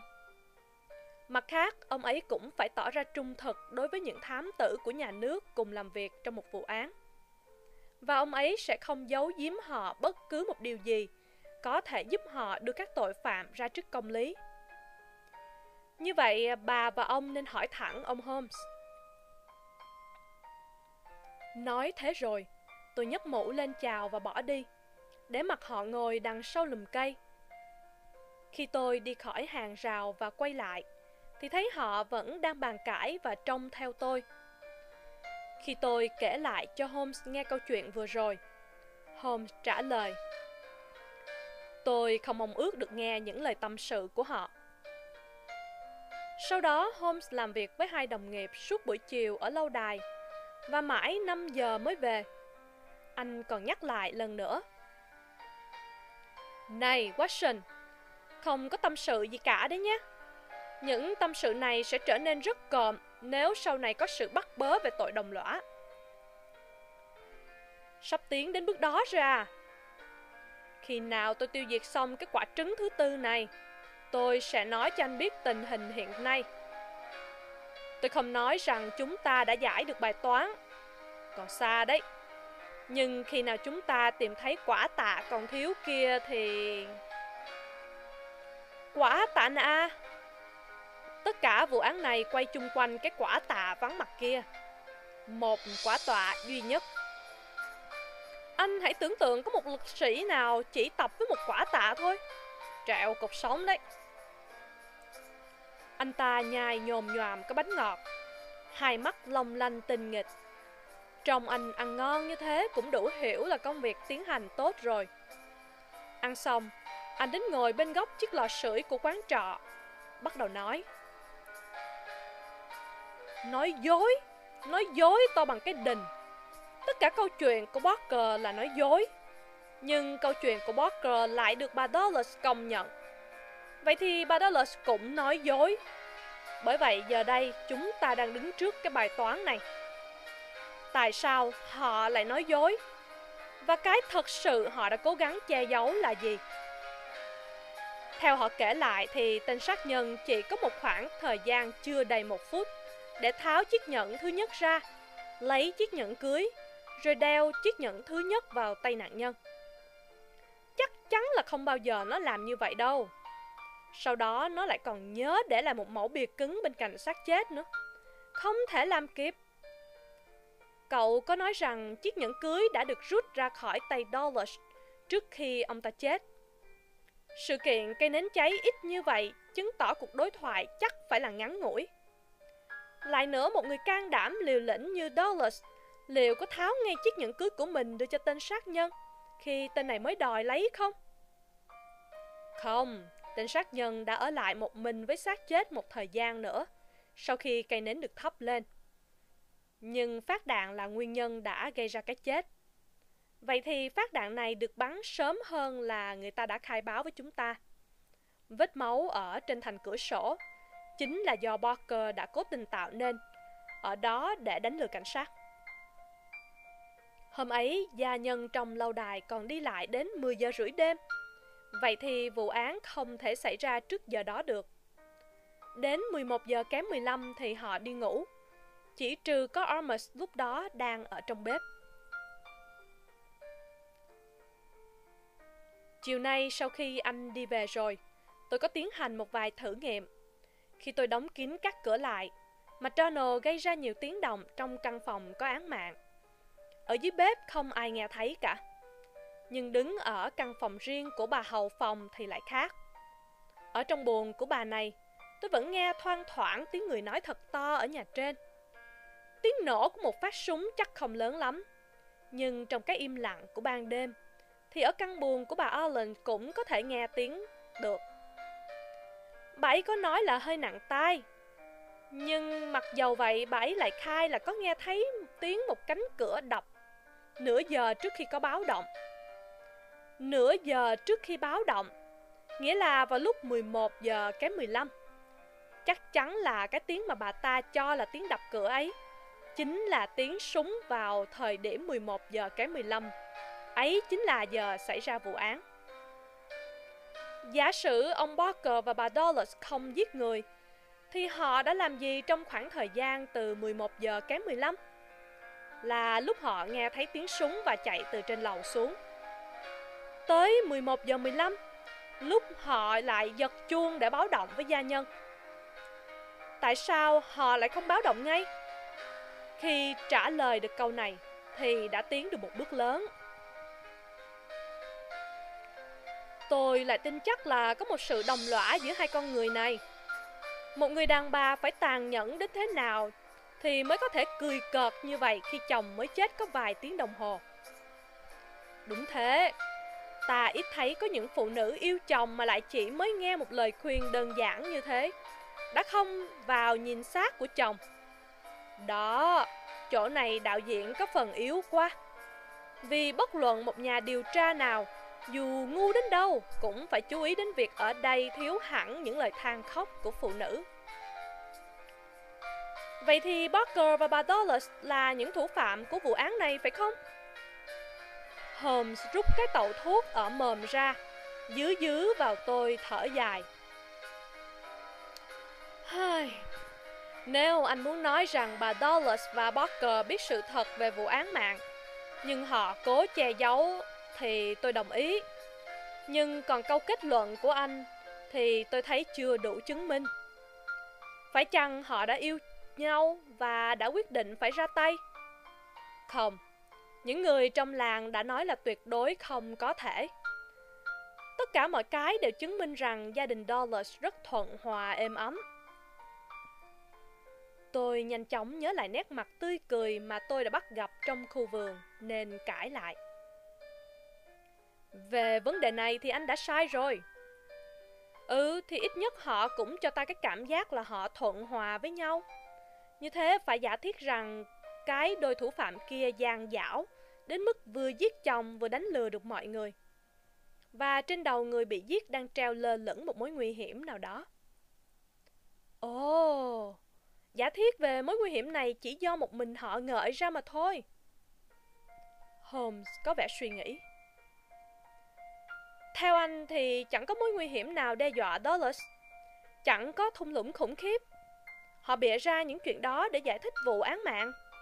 Rồi họ lại nghĩ ra việc bố trí một cái xe đạp giấu trong bụi cây để chứng tỏ có sự hiện diện của một kẻ lạ mặt. Cả vết máu trên thành cửa sổ cũng nằm trong ý nghĩ đó. Rồi lại cả mẫu bìa cứng. Đáng lẽ ra có thể chuẩn bị ngay ở trong lâu đài. Tất cả những cái ấy đều khớp với giả thuyết của anh. Nhưng ác cái lại có những góc cạnh khác cứ lòi ra. Tại sao có súng cưa nòng?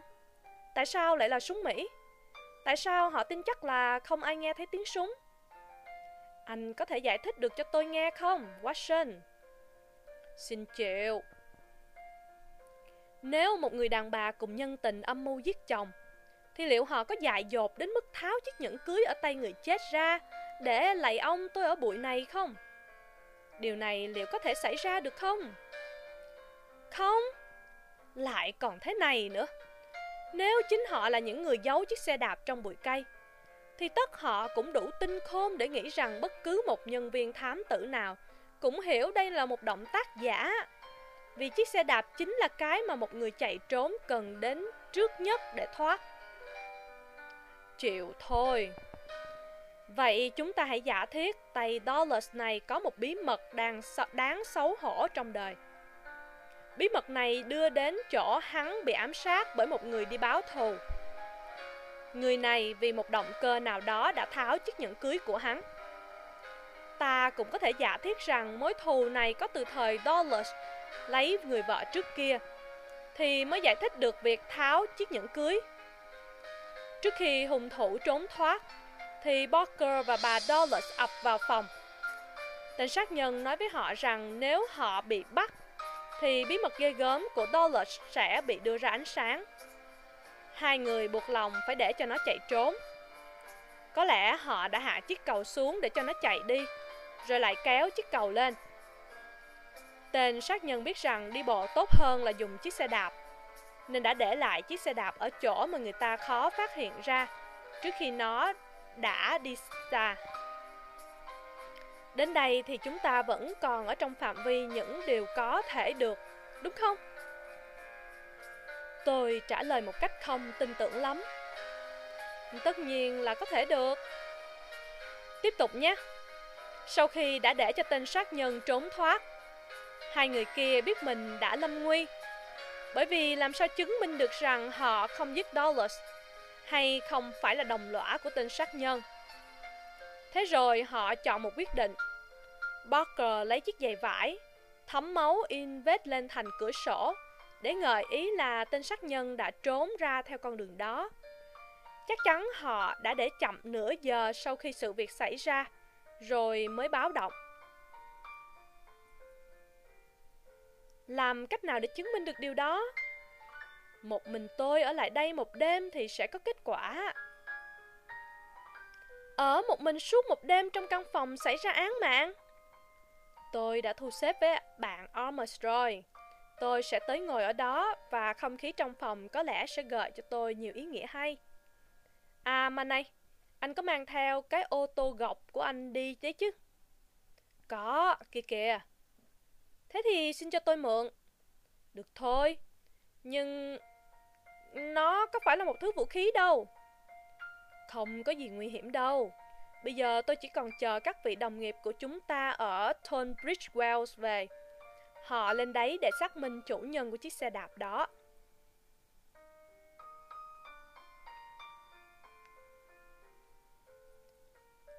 Trời tối mịt mới thấy ông thanh tra McDonald và White Martian trở về. Họ vui mừng ra mặt vì họ đã tiến lên một bước khá dài. Chúng tôi đã xác minh được chiếc xe đạp và đã có được hình dạng của người chủ của nó. McDonald nói. Tôi xin hết lòng ca ngợi nhị vị, Holmes nói. Cậu Amos Kai là bữa trước hôm xảy ra án mạng, ông Dollard từ Tunbridge Wells về, có tỏ ra cấu kỉnh khác thường. Vậy chắc là khi ở đó, ông được biết có một mối nguy hiểm đang đe dọa mình. Như thế nếu có ai đến đây bằng xe đạp, thì người đó xuất phát từ Tone Bridgewell. Bọn tôi mang các xe đạp đến đó cho các khách sạn xem. Chủ quán trọ Eagle Commercial nhận ra ngay là chiếc xe của một người Mỹ, tên là Hargrave. Đến thuê buồn ở đó đã hai ngày rồi. Tất cả hành lý chỉ có chiếc xe đạp với một cái vali nhỏ. Anh ta khai trong sổ đăng ký là từ London đến, nhưng không nói rõ địa chỉ. Holmes kêu lên vui sướng. Hai ông đã làm được một công việc hết sức tốt. Trong khi tôi và ông bạn Watson cứ ngồi đây mà xây dựng hết thuyết nọ đến thuyết kia. Đấy, ốc thực tiễn có lợi là như thế đó, ông McDonald ạ. À. Ông thanh tra nở mày nở mặt vui vẻ nói. Vâng, ông nói đúng đó. Tôi nói với Holmes. Nhưng sự phát hiện này cũng khớp với giả thiết của cậu kia mà. Khớp mà không khớp. Ông McDonald, Ông có tìm thấy cái gì để xác minh được người ấy không? Không có bất cứ một thứ giấy tờ thư từ, dấu vết gì trên quần áo. Trên bàn của hắn có một tấm bản đồ của vùng này. Sáng hôm qua sau khi ăn điểm tâm xong, hắn ở khách sạn ra, lên xe đạp đi. Thế là biến luôn, không ai thấy hắn nữa. Martian cắt ngang. Đó, chính chỗ này làm cho tôi thắc mắc đây ông Holmes ạ. À. Nếu tên này muốn làm cho người ta không chú ý đến hắn, thì hắn nên trở lại khách sạn và ở đấy như một người du lịch bình thường. Hắn thừa biết người chủ khách sạn phải báo cáo với cảnh sát về sự mất tích của hắn. Và tất nhiên là người ta sẽ ráp sự mất tích của hắn với vụ án mạng. Tất nhiên rồi, nhưng cho đến bây giờ nó vẫn chưa bị bắt. Mà các ông có nắm được hình dạng của nó không? Matrano mở cuốn sổ tay ra. Tôi đã ghi được những gì người ta nói với chúng tôi đây. Hắn cao khoảng 5 feet 9, cỡ 50 tuổi. Tóc hơi hoa râm, râu cũng hoa râm, mũi cát. Về cái bộ mặt của hắn, mọi người đều mô tả là dữ dằn và đáng ngại. Trời đất! Trừ cái điểm cuối cùng thì phải nói là giống hệt một bức chân dung của chính Douglas. Tay này cũng có khoảng 50 tuổi, tóc cũng muối tiêu, râu cũng hoa râm và cũng cao cỡ đó. Các ông có chi tiết nào khác nữa không? Hắn mặc bộ quần áo màu xám rộng thùng thình, một cái áo khoác màu vàng ngắn và đội một cái mũ mềm. Còn về khẩu súng, một khẩu súng dài có 2 feet có thể xếp được hoàn toàn trong chiếc vali và giấu ở dưới áo khoác. Thế bây giờ các ông định ráp những tin tức mới này vào khung cảnh của vụ án như thế nào? Matrano trả lời. Hiện nay chúng ta chỉ mới biết có một người Mỹ tên là Hargrave. Ngày hôm kia đến Turnbridge Well với một chiếc xe đạp và một cái vali. Trong vali có một khẩu súng săn cưa nòng. Sáng hôm qua, hắn đi xe đạp tới làng Burstone và đã giấu khẩu súng dưới áo khoác. Theo chỗ chúng ta biết, thì không ai trông thấy hắn đến đây. Nhưng hắn cũng không cần đi qua làng vẫn có thể đến được trước cổng sắt của lâu đài. Con đường hắn đi cũng có nhiều người cởi xe đạp như hắn. Tôi đoán rằng hắn đã giấu ngay chiếc xe đạp trong những bụi cây trúc đào. Bản thân hắn cũng nấp ở đó để rình ông Dulles ở lâu đài. Ở trong nhà thì khẩu súng săn đúng là bất lợi. Nhưng ở ngoài trời thì nó có hai ưu điểm rõ ràng. Trước hết, nó giết được người một cách chắc chắn. Sau nữa, nó sẽ không có ai để ý đến tiếng nổ. Trong một vùng nông thôn có nhiều người đi săn. Rất rõ ràng, Holmes nói. Nhưng ông Dulles lại không ra khỏi lâu đài. Vậy thì tên sát nhân có thể làm gì được bây giờ? Hắn bỏ chiếc xe đạp ở đó và chờ sẩm tối mới lần mò vào gần lâu đài. Hắn thấy cây cầu rút vẫn còn hạ xuống, mà xung quanh thì vắng vẻ cả. Hắn liều đi vào và chắc là có chuẩn bị một, trước một lý do gì đó để xin lỗi, nếu có gặp người ở trong nhà. Hắn không gặp ai cả. Hắn lẻo vào cái phòng gần nhất và trốn sau bức rèm cửa. Ở đó hắn trông thấy cây cầu được rút lên và hắn hiểu rằng sẽ phải lội qua hào để trốn ra. Hắn đợi đến 11 giờ 15 Đến giờ này ông Dulles bước vào buồn. Hắn giết ông ta và chạy trốn. Hắn biết rằng chiếc xe đạp của hắn có thể bị những người trong khách sạn nhận ra được.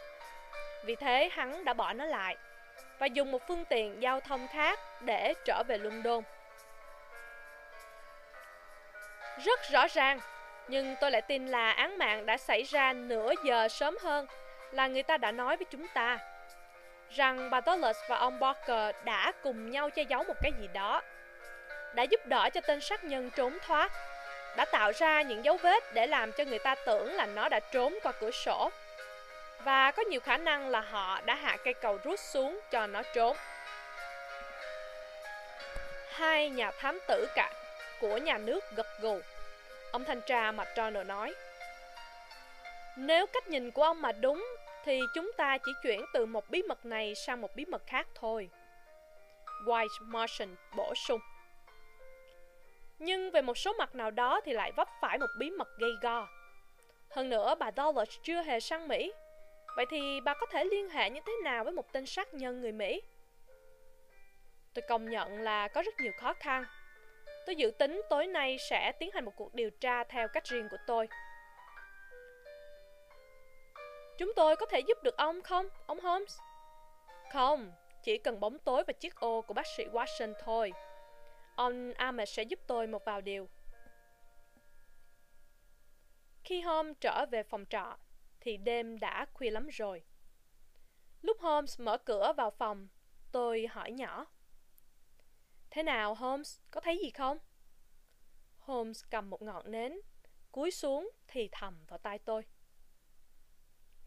Anh có sợ khi phải ngủ chung phòng với một thằng điên không? Không. Ồ, thế thì hạnh phúc cho anh đó. Thế rồi không nói thêm một lời nào nữa. Anh ta chui vào chăn.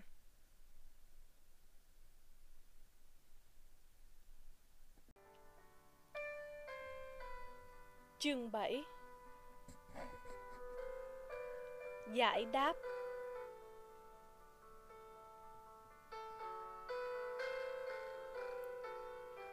Sáng hôm sau, chúng tôi đi gặp ông thanh tra McDonald và thám tử Mason. Họ đang họp trong cơ quan cảnh sát địa phương. Đằng trước mặt họ, trên bàn có cả sắp những thư và điện tín đã được xếp thứ tự cẩn thận. Holmes vui vẻ hỏi. Vẫn trên đường đi tìm nhà cura xe đạp chứ? Tin tức cuối cùng như thế nào? McDonald buồn rầu chỉ tập thư tín nói, Người ta đã bắt hơn hai chục người mặc áo khoác màu vàng ở khắp nơi. Holmes kêu lên với một giọng chân thành, Sáng nay tôi đến đây để khuyên các bạn một lời. Lời khuyên này có thể tóm tắt trong ba chữ, Bỏ vụ án. McDonald và Mason vô cùng kinh ngạc Mãi rồi ông thanh tra mới kêu lên được. Ông thấy vụ này tuyệt vọng đến thế kia Theo cách điều tra của các ông Thì sẽ không đi đến đích. Nhưng chúng ta không được phép tuyệt vọng trong khi đi tìm chân lý. Thế cái tên đi xe đạp ấy thì sao? Nó có phải là một vật tưởng tượng ra đâu? Nhất định nó phải ở một nơi nào chứ? Vâng, nó phải ở một nơi nào đó và chúng ta sẽ tìm thấy nó trong một đường bán kính hẹp hơn nhiều. Ông thanh tra phản đối một cách bực tức rõ ràng. Ông giấu chúng tôi một cái gì đó, ông Holmes. Ông matrano tôi chỉ giấu ông trong một thời gian ngắn thôi. Những gì tôi chưa thể cho ông biết được. Tôi muốn thẩm tra lại một số chi tiết. Việc thẩm tra xong, lúc đó tôi sẽ trở về London sau khi đã thông báo với các ông tất cả kết quả tôi đã thu lượm được. Chiều hôm qua ông đồng ý trên những nét lớn với những kết quả của chúng tôi. Nhưng hôm nay thì hình như có chuyện gì xảy ra đã làm ông thay đổi hoàn toàn. Vâng, tối hôm qua tôi đã đến ở lâu đài trong mấy tiếng đồng hồ.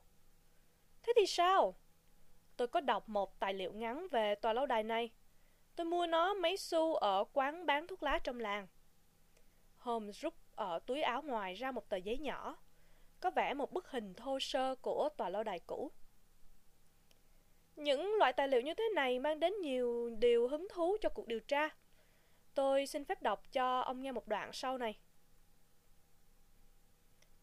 Được dựng lên trong năm thứ năm của triều vua James I trên vị trí của một lâu đài cũ cổ xưa hơn, lâu đài Burstone là một trong những hình ảnh rất đẹp còn nguyên vẹn của một loại phủ thất có hầm vào thời các vua James.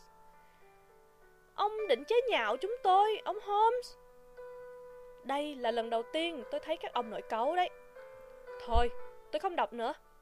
Nhưng nếu tài liệu này có nói đến một việc ờ, một ông đại tá của quốc hội đã chiếm lấy tòa lâu đài này vào năm 1644. À, ờ, việc nhà vua Charles có trốn tránh ở đây vài ngày trong thời kỳ nội chiến à, và nhà vua George đệ nhị cũng đã có ở đây thì chắc ông sẽ đồng ý với tôi là những việc này có thể gợi cho chúng ta nhiều ý nghĩ liên hệ lắm. Nhà thám tử sốt sắng trả lời ngay. Tôi đồng ý với ông về điều đó. Ông sắp đến đích, nhưng ông quá kín đáo. Tối hôm qua tôi có tới lâu đài. Tôi không gặp ông Barker, cũng không gặp bà Dollars.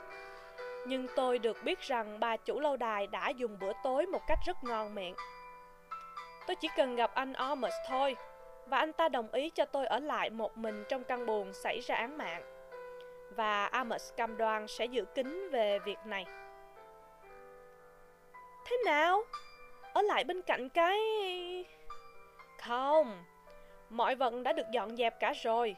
Vì vậy tôi đã sống một vài giờ rất có ích ở đó. Có ích thế nào thưa ông? Tôi đi tìm quả tạ còn thiếu và tôi sắp thấy nó. Ở đâu vậy? Xin để tôi tiếp tục tìm kiếm. Ông thanh tra cầu nhậu. Ông muốn thế nào chúng tôi cũng phải theo thế thôi. Nhưng bắt phải bỏ qua vụ này thì... Mà tại sao lại phải bỏ? Bởi mục đích cuộc điều tra của ông là... Chúng tôi điều tra về vụ ám sát ông Dulles. Vâng, nhưng các ông đừng mất công đi tìm cái tên đi xe đạp. Chuyện đó không đi đến đâu cả. Chúng tôi phải làm gì? Tôi xin hỏi, tôi xin nói cặn kẽ nếu các ông muốn. Tôi sẽ làm theo lời khuyên của ông.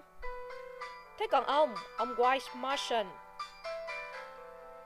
nhà thám tử địa phương có phần hơi ngơ ngác. Phương pháp làm việc của Holmes hoàn toàn mới lạ đối với ông ta. Vâng, ông thanh tra đã đồng ý, thì tôi cũng đồng ý. Hoàng hô, vậy hai ông hãy tổ chức một cuộc đi dạo chơi cho thật thoải mái. Người ta có nói với tôi rằng đứng từ trên cao nhìn xuống sẽ thấy phong cảnh của cánh rừng Will tuyệt đẹp. McDonald nổi cáu, đứng phát dậy lên. Ông Holmes, ông đã đi quá giới hạn của sự bông đùa rồi đó. Holmes vỗ nhẹ nhẹ vào vai ông ta. Thôi được, thế thì xin tùy các ông. Nhưng nhất định phải tìm đến tôi ở đây trước buổi tối nay. Thật là quá lắm. Bây giờ trước khi tôi đi, tôi nhờ ông viết mấy chữ cho ông Barker. Viết gì kia? Xin mời ông viết. Thưa ông, chúng tôi nghĩ rằng chúng tôi có nhiệm vụ phải tác cạn con đường hào để hy vọng có thể tìm thấy... Ông thanh trà phản đối ngay. Tôi đã đích thân tìm xem có cách gì tác cạn đường hào hay không, nhưng thấy không thể được. Xin ông cứ viết tiếp. Thôi được, ông đọc tiếp đi. Một yếu tố mới có liên quan đến cuộc điều tra. Chúng tôi đã sắp sẵn cả. Sáng sớm mai, công nhân sẽ bắt tay vào việc đổi hướng dòng nước. Tôi nhắc lại với ông rằng không thể được mà. Chúng tôi thấy nên báo để ông biết trước. Vào khoảng độ 4 giờ chiều, ông cho người đưa thư tận tay ông Barker. Đó cũng là giờ chúng ta sẽ gặp lại nhau ở đây. Trong khi chờ đợi, ai muốn giải trí thế nào thì xin tùy thích, vì cuộc điều tra đang dẫm chân tại chỗ.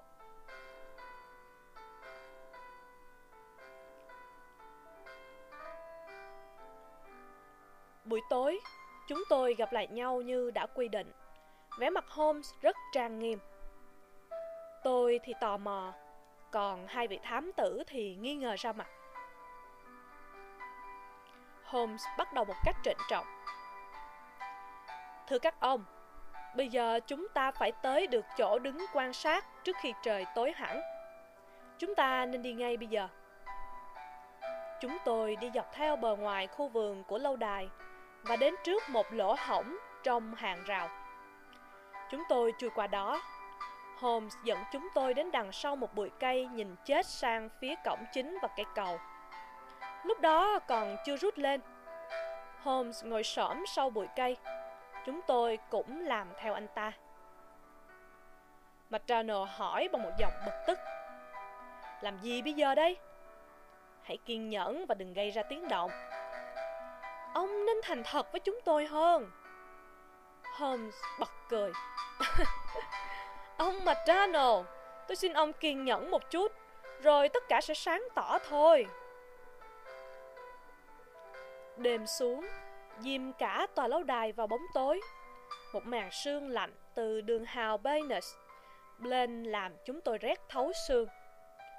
Trên khung cửa chính chỉ có một ngọn nến được thắp. Và trong căn buồng có án mạng, cũng có một ngọn đèn khác đang cháy. Còn tất cả chung quanh tối đen như mực. Đột nhiên, ông thanh tra lại cất tiếng hỏi. Phải chờ bao lâu nữa? Và chờ cái gì? Tôi không biết phải chờ bao lâu. Nếu những tên tội phạm hoạt động đúng giờ giấc như những chuyến tàu chạy, thì đỡ cho chúng ta biết bao. Còn việc chúng ta chờ... À, mà kia, việc chúng ta chờ kia kìa. Trong khi Holmes nói, thì ánh sáng trong căn buồng đã bị che khuất đi bởi một người đi đi lại lại trước nó. Sau đó, cửa sổ mở toang và bóng một người đàn ông nhô ra quan sát bóng tối. Hắn nhìn ngược, nhìn xuôi trong mấy phút, rồi cúi xuống và trong đêm khuya yên tĩnh, chúng tôi nghe thấy tiếng nước vỗ nhẹ nhẹ. Tôi có cảm giác là người đó đang dìm một vật gì cầm trong tay xuống đường hào. Sau cùng anh ta kéo một vật gì lên, một vật gì đó to, tròn. Khi được đem qua cửa sổ, nó che khuất cả ánh sáng ngọn đèn. Holmes kêu lên. Nào, bây giờ ta vào đi. Chúng tôi trồm lên, liếu ríu chạy theo Holmes. Holmes đã chạy tới chiếc cầu rút và giật chuông ầm ĩ. Ở phía bên kia cửa, các chốt được tháo ra. Amos hiện ra trong khung cửa, vẻ mặt ngơ ngác. Holmes chẳng nói chẳng rằng, gạt anh ta sang bên, rồi cùng ba chúng tôi xông vào căn buồng. Ngọn đèn dầu hỏa để trên bàn là nguồn ánh sáng mà chúng tôi trông thấy từ bên ngoài. Lúc này nó đang ở trong tay của Barker và ông ta đang hướng về phía chúng tôi. Nó chiếu lên một khuôn mặt cả quyết cương nghị, một cặp mắt đe dọa, thách thức. Thế này là thế nào? Các ông tìm gì? Holmes nhìn chung quanh, rồi nhảy sổ tới một cái gói ướt sũng có buộc dây để ở trên bàn. Chúng tôi tìm cái này đây. Cái gói có một quả tạ mà ông vừa kéo ở dưới đáy hào lên. Barker kinh ngạc. Vì sao ông lại biết có quả tạ trong ấy? Bởi vì chính tôi đã để quả tạ ấy vào đó. Ông đã để quả tạ vào đó. Holmes chữa lại. Ông còn nhớ chứ, ông thanh tra? Việc thiếu một quả tạ ngay từ đầu đã đập vào trí tôi. Khi nước thì gần kề ngay bên mà lại thấy thiếu một vật nặng thì có lẽ một vật gì đó đã được nhận chìm xuống nước. Với sự giúp đỡ của anh Amos, tôi đã vào được căn phòng này. Và với chiếc ô của bác sĩ Watson, tôi đã vớt vật này lên và xem xét nó. Nhưng điều cơ bản là phải chứng minh được ai đã dìm cái gói đó. Bức thơ của ông McDonald báo trước ngày mai sẽ tác hào. Tin này bắt buộc người đã giấu cái gói đó phải chờ đêm tối lôi nó lên. Vậy ông Barker, đã đến lúc ông phải giải thích. Holmes đặt cái gói còn ướt sũng lên bàn và tháo dây ra. Đầu tiên anh lôi ra một quả tạ. Kế đó là một đôi giày da mũi vuông. Giày kiểu Mỹ như các ông thấy đấy, Holmes nói. Sau đó anh ta để lên bàn một con dao dài còn nằm trong bao. Rồi anh ta dở ra một mớ quần áo, gồm một bộ quần áo lót, một đôi tất, một bộ quần áo bằng vải tuyết xám và một cái áo khoác màu vàng. Quần áo thì thường thôi, chỉ có cái áo khoác là đáng chú ý. Holmes nói. Anh nhẹ nhàng trải nó ra trước ánh sáng. Những ngón tay dài lần theo các đường khâu. Xem đây, túi trong của nó kéo dài mãi trong lần lót để có thể giấu được một khẩu súng cưa nòng. Tên hiệu của người thợ may dính trên cổ áo đây. Neil, thợ may, Vermissa, USA. Tôi đã ở cả chiều hôm nay trong căn phòng đọc sách của ông hiệu trưởng trường và đã học thêm được một điều mới nữa. Vermisha là tên của một thành phố nhỏ ở trong thung lũng nổi tiếng về các mỏ sắt và mỏ than tại Mỹ.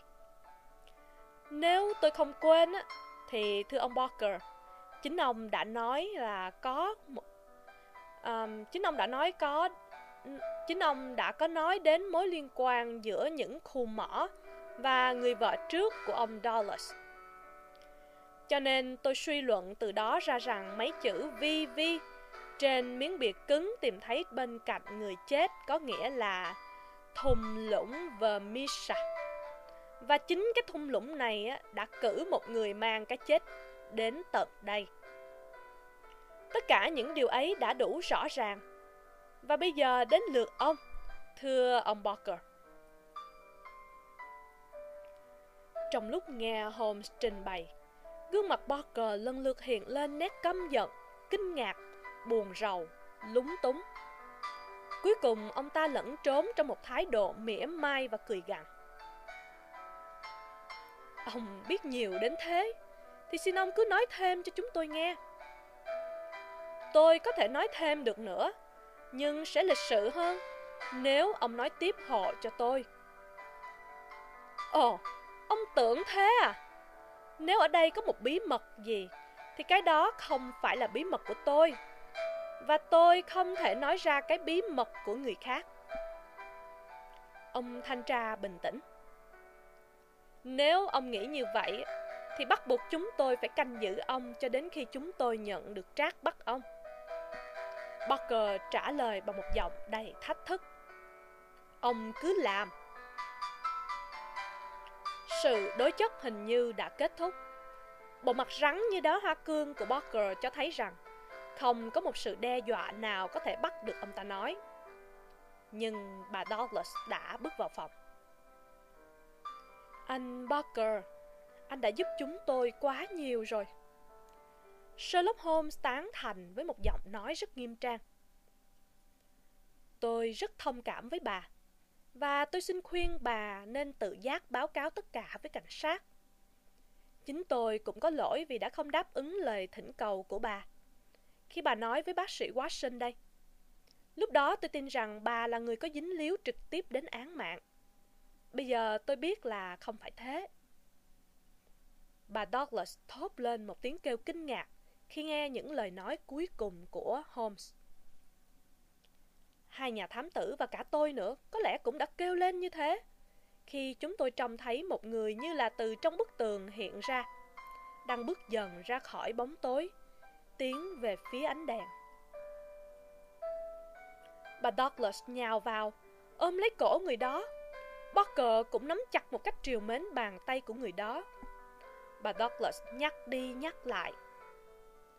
Anh yêu quý, có lẽ thế này tốt hơn anh ạ. À. Holmes gật đầu tán thành. Vâng, đúng đấy, thưa ông Douglas. Ông Douglas chớp chớp đôi mắt màu xám, một bộ râu cứng đã hoa râm, một cái cầm vuông nhô ra và một cái miệng nhạy cảm. Ông ta lần lượt nhìn chúng tôi, rồi bỗng tiến về phía tôi và đưa cho tôi một tập giấy làm tôi hết sức ngạc nhiên. Ông ta nói bằng một giọng hết sức dễ chịu. Tôi biết ông, bác sĩ Watson. Chưa bao giờ ông có một câu chuyện giống như câu chuyện này. Tôi đã tự giam mình trong hai ngày và đã lợi dụng những giờ có ánh sáng trong cái lỗ chuột ấy. Đã viết lại toàn bộ sự việc. Đó là câu chuyện về thung lũng khủng khiếp. Holmes sang vào. Ông Douglas, đó là câu chuyện về quá khứ Bây giờ chúng tôi muốn biết câu chuyện của hiện tại kia. Ông sẽ được nghe ngay bây giờ. Tôi có thể vừa hút thuốc vừa nói được không? Xin cảm ơn ông Holmes. Ông ta đứng dựa lưng vào lò sưởi, kéo những hơi thuốc dài. Tôi có được nghe nói nhiều về ông, ông Holmes. Tôi không nghĩ rằng có ngày tôi lại được làm quen với ông. Nhưng khi ông đã đọc xong tất cả những cái này Ông ta chỉ vào tập giấy vừa đưa cho tôi. Thì chắc chắn ông sẽ nói rằng tôi có đem lại cho ông một điều gì mới lạ. Ông thanh tra McDonald vẫn không rời mắt nhìn Douglas. Mãi rồi mới nớ nói lên được. Chuyện này à, thật vượt quá sức hiểu biết của tôi. Hai ngày nay chúng tôi điều tra về cái chết của ông. Thì bây giờ ông như một bóng ma từ dưới mồ chui lên vậy. Holmes trách móc, chỉ về phía ông thanh tra. Trong cái tài liệu mà tôi đã đưa cho ông, có mô tả cái cả, cách uh, vua Charles đã ẩn nấu trong lâu đài này. Một chỗ ẩn dùng trong thế kỷ thứ 17 rất có thể còn dùng được trong ngày nay. Ông thanh tra nổi giận thật sự hỏi lại. Thế ông đã đóng kịch với chúng tôi từ bao lâu rồi, ông Holmes? Chỉ mới từ tối hôm qua thôi. Vì phải đợi đến tối hôm nay mới có thể chứng minh được điều này. Nên tôi có mời quý ông nghỉ xả hơi một ngày. Khi đã thấy gói quần áo trong đường hào, tôi biết rằng xác chết kia không phải là xác của ông Douglas, mà là của người đi xe đạp. Vì vậy tôi phải đi tìm nơi ông Douglas ẩn nấp. Ông đã ẩn nấp dưới sự yểm trợ của vợ và bạn ông ta. Ông lý luận rất đúng. Tôi hài lòng vì đã gạt bỏ được những uh, con chó vẫn đi tìm dấu chân tôi. Ông thành tra, tôi sẽ nói hết. Có một vài người có nhiều lý do để căm thù tôi và sẵn sàng giết tôi. Chừng nào mà chúng tôi, chừng nào mà chúng còn sống, thì tôi không hề có an ninh. Chúng đã theo tôi đi từ Chicago đến California, rồi còn bắt buộc tôi phải rời khỏi châu Mỹ. Khi tôi cưới vợ về sống ở đây, tôi đã tưởng những năm cuối của đời tôi là vô sự. Tôi chưa bao giờ nói rõ cho nhà tôi hiểu mọi chuyện. Vì nếu biết, nhà tôi cũng sẽ luôn sống trong lo sợ. Douglas nắm chặt lấy tay vợ. Thưa các ông, một ngày trước hôm xảy ra sự việc, tôi có đi Tunbridge Wells và có gặp một người ở ngoài phố. Chỉ thoáng nhìn hắn thôi, tôi cũng biết hắn là kẻ thù tệ hại nhất của tôi. Tôi trở về đây và tiến hành những biện pháp tự vệ. Tôi đã cảnh giác không bước chân ra đến ngoài vườn. Khi cây cầu đã được kéo lên, tôi mới yên tâm hơn. Nhưng Tôi không ngờ rằng nó đã lẻn vào trong lâu đài và chờ tôi ở đây. Khi đi kiểm tra, vừa đặt chân vào căn buồng này, thì tôi cảm thấy ngay đây có sự nguy hiểm.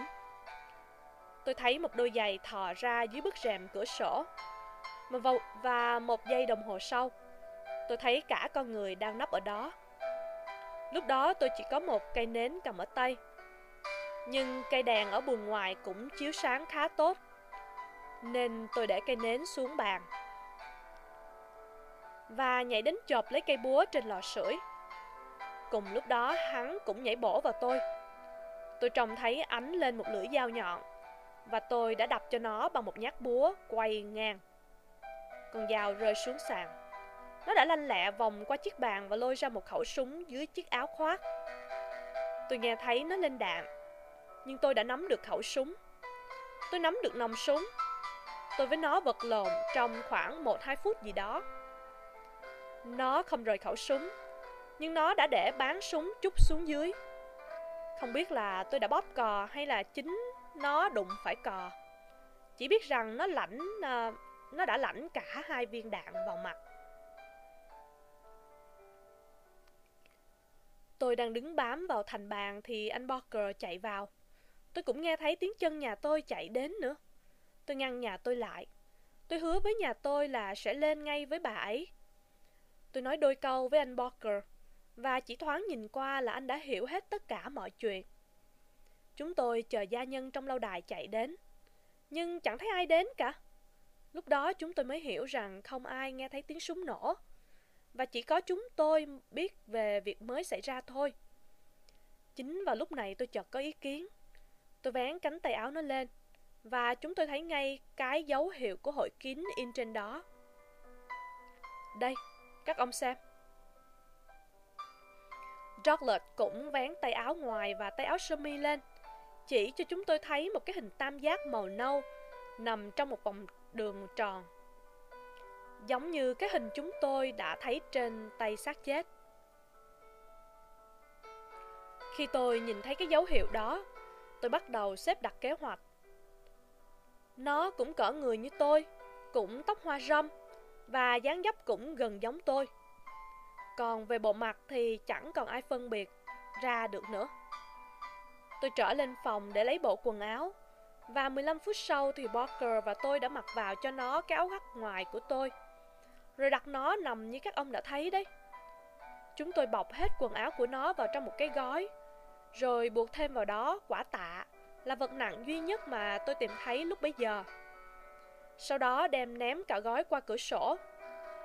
Mẫu bìa cứng mà nó định để cảnh sát tôi, thì nay tôi đem để cảnh sát nó. Tôi đeo mấy cái nhẫn của tôi vào ngón tay nó.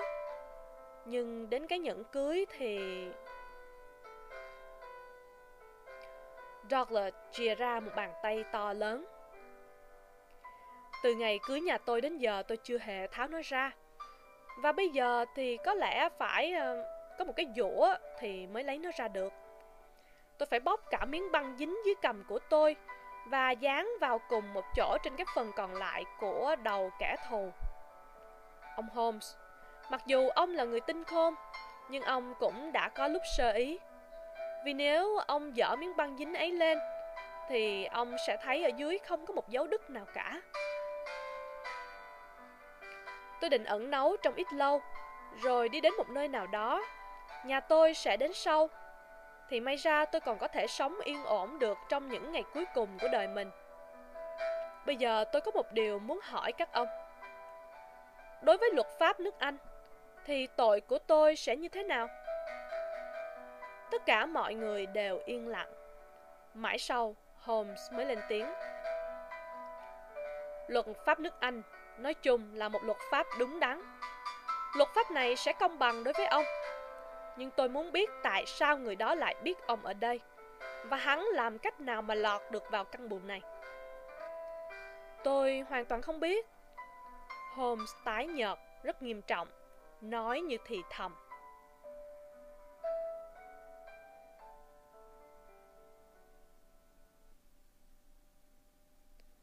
Như thế thì câu chuyện này chưa kết thúc đâu. Ông sẽ còn phải đương đầu với những mối nguy hiểm còn ghê gớm hơn cả những kẻ thù của ông ở bên Mỹ nữa kìa. Xin ông hãy theo lời khuyên của tôi. Hãy hết sức cảnh giác. Và bây giờ, xin mời các bạn độc giả hãy theo tôi rời lâu đài Bristol, lùi về quá khứ 20 năm, vượt qua một ngàn dặm về phía Tây, để nghe một câu chuyện lạ lùng và khủng khiếp. Và sau đó, chúng ta sẽ trở lại gian buồn ở phố Barker, là nơi sẽ viết chương cuối của câu chuyện này.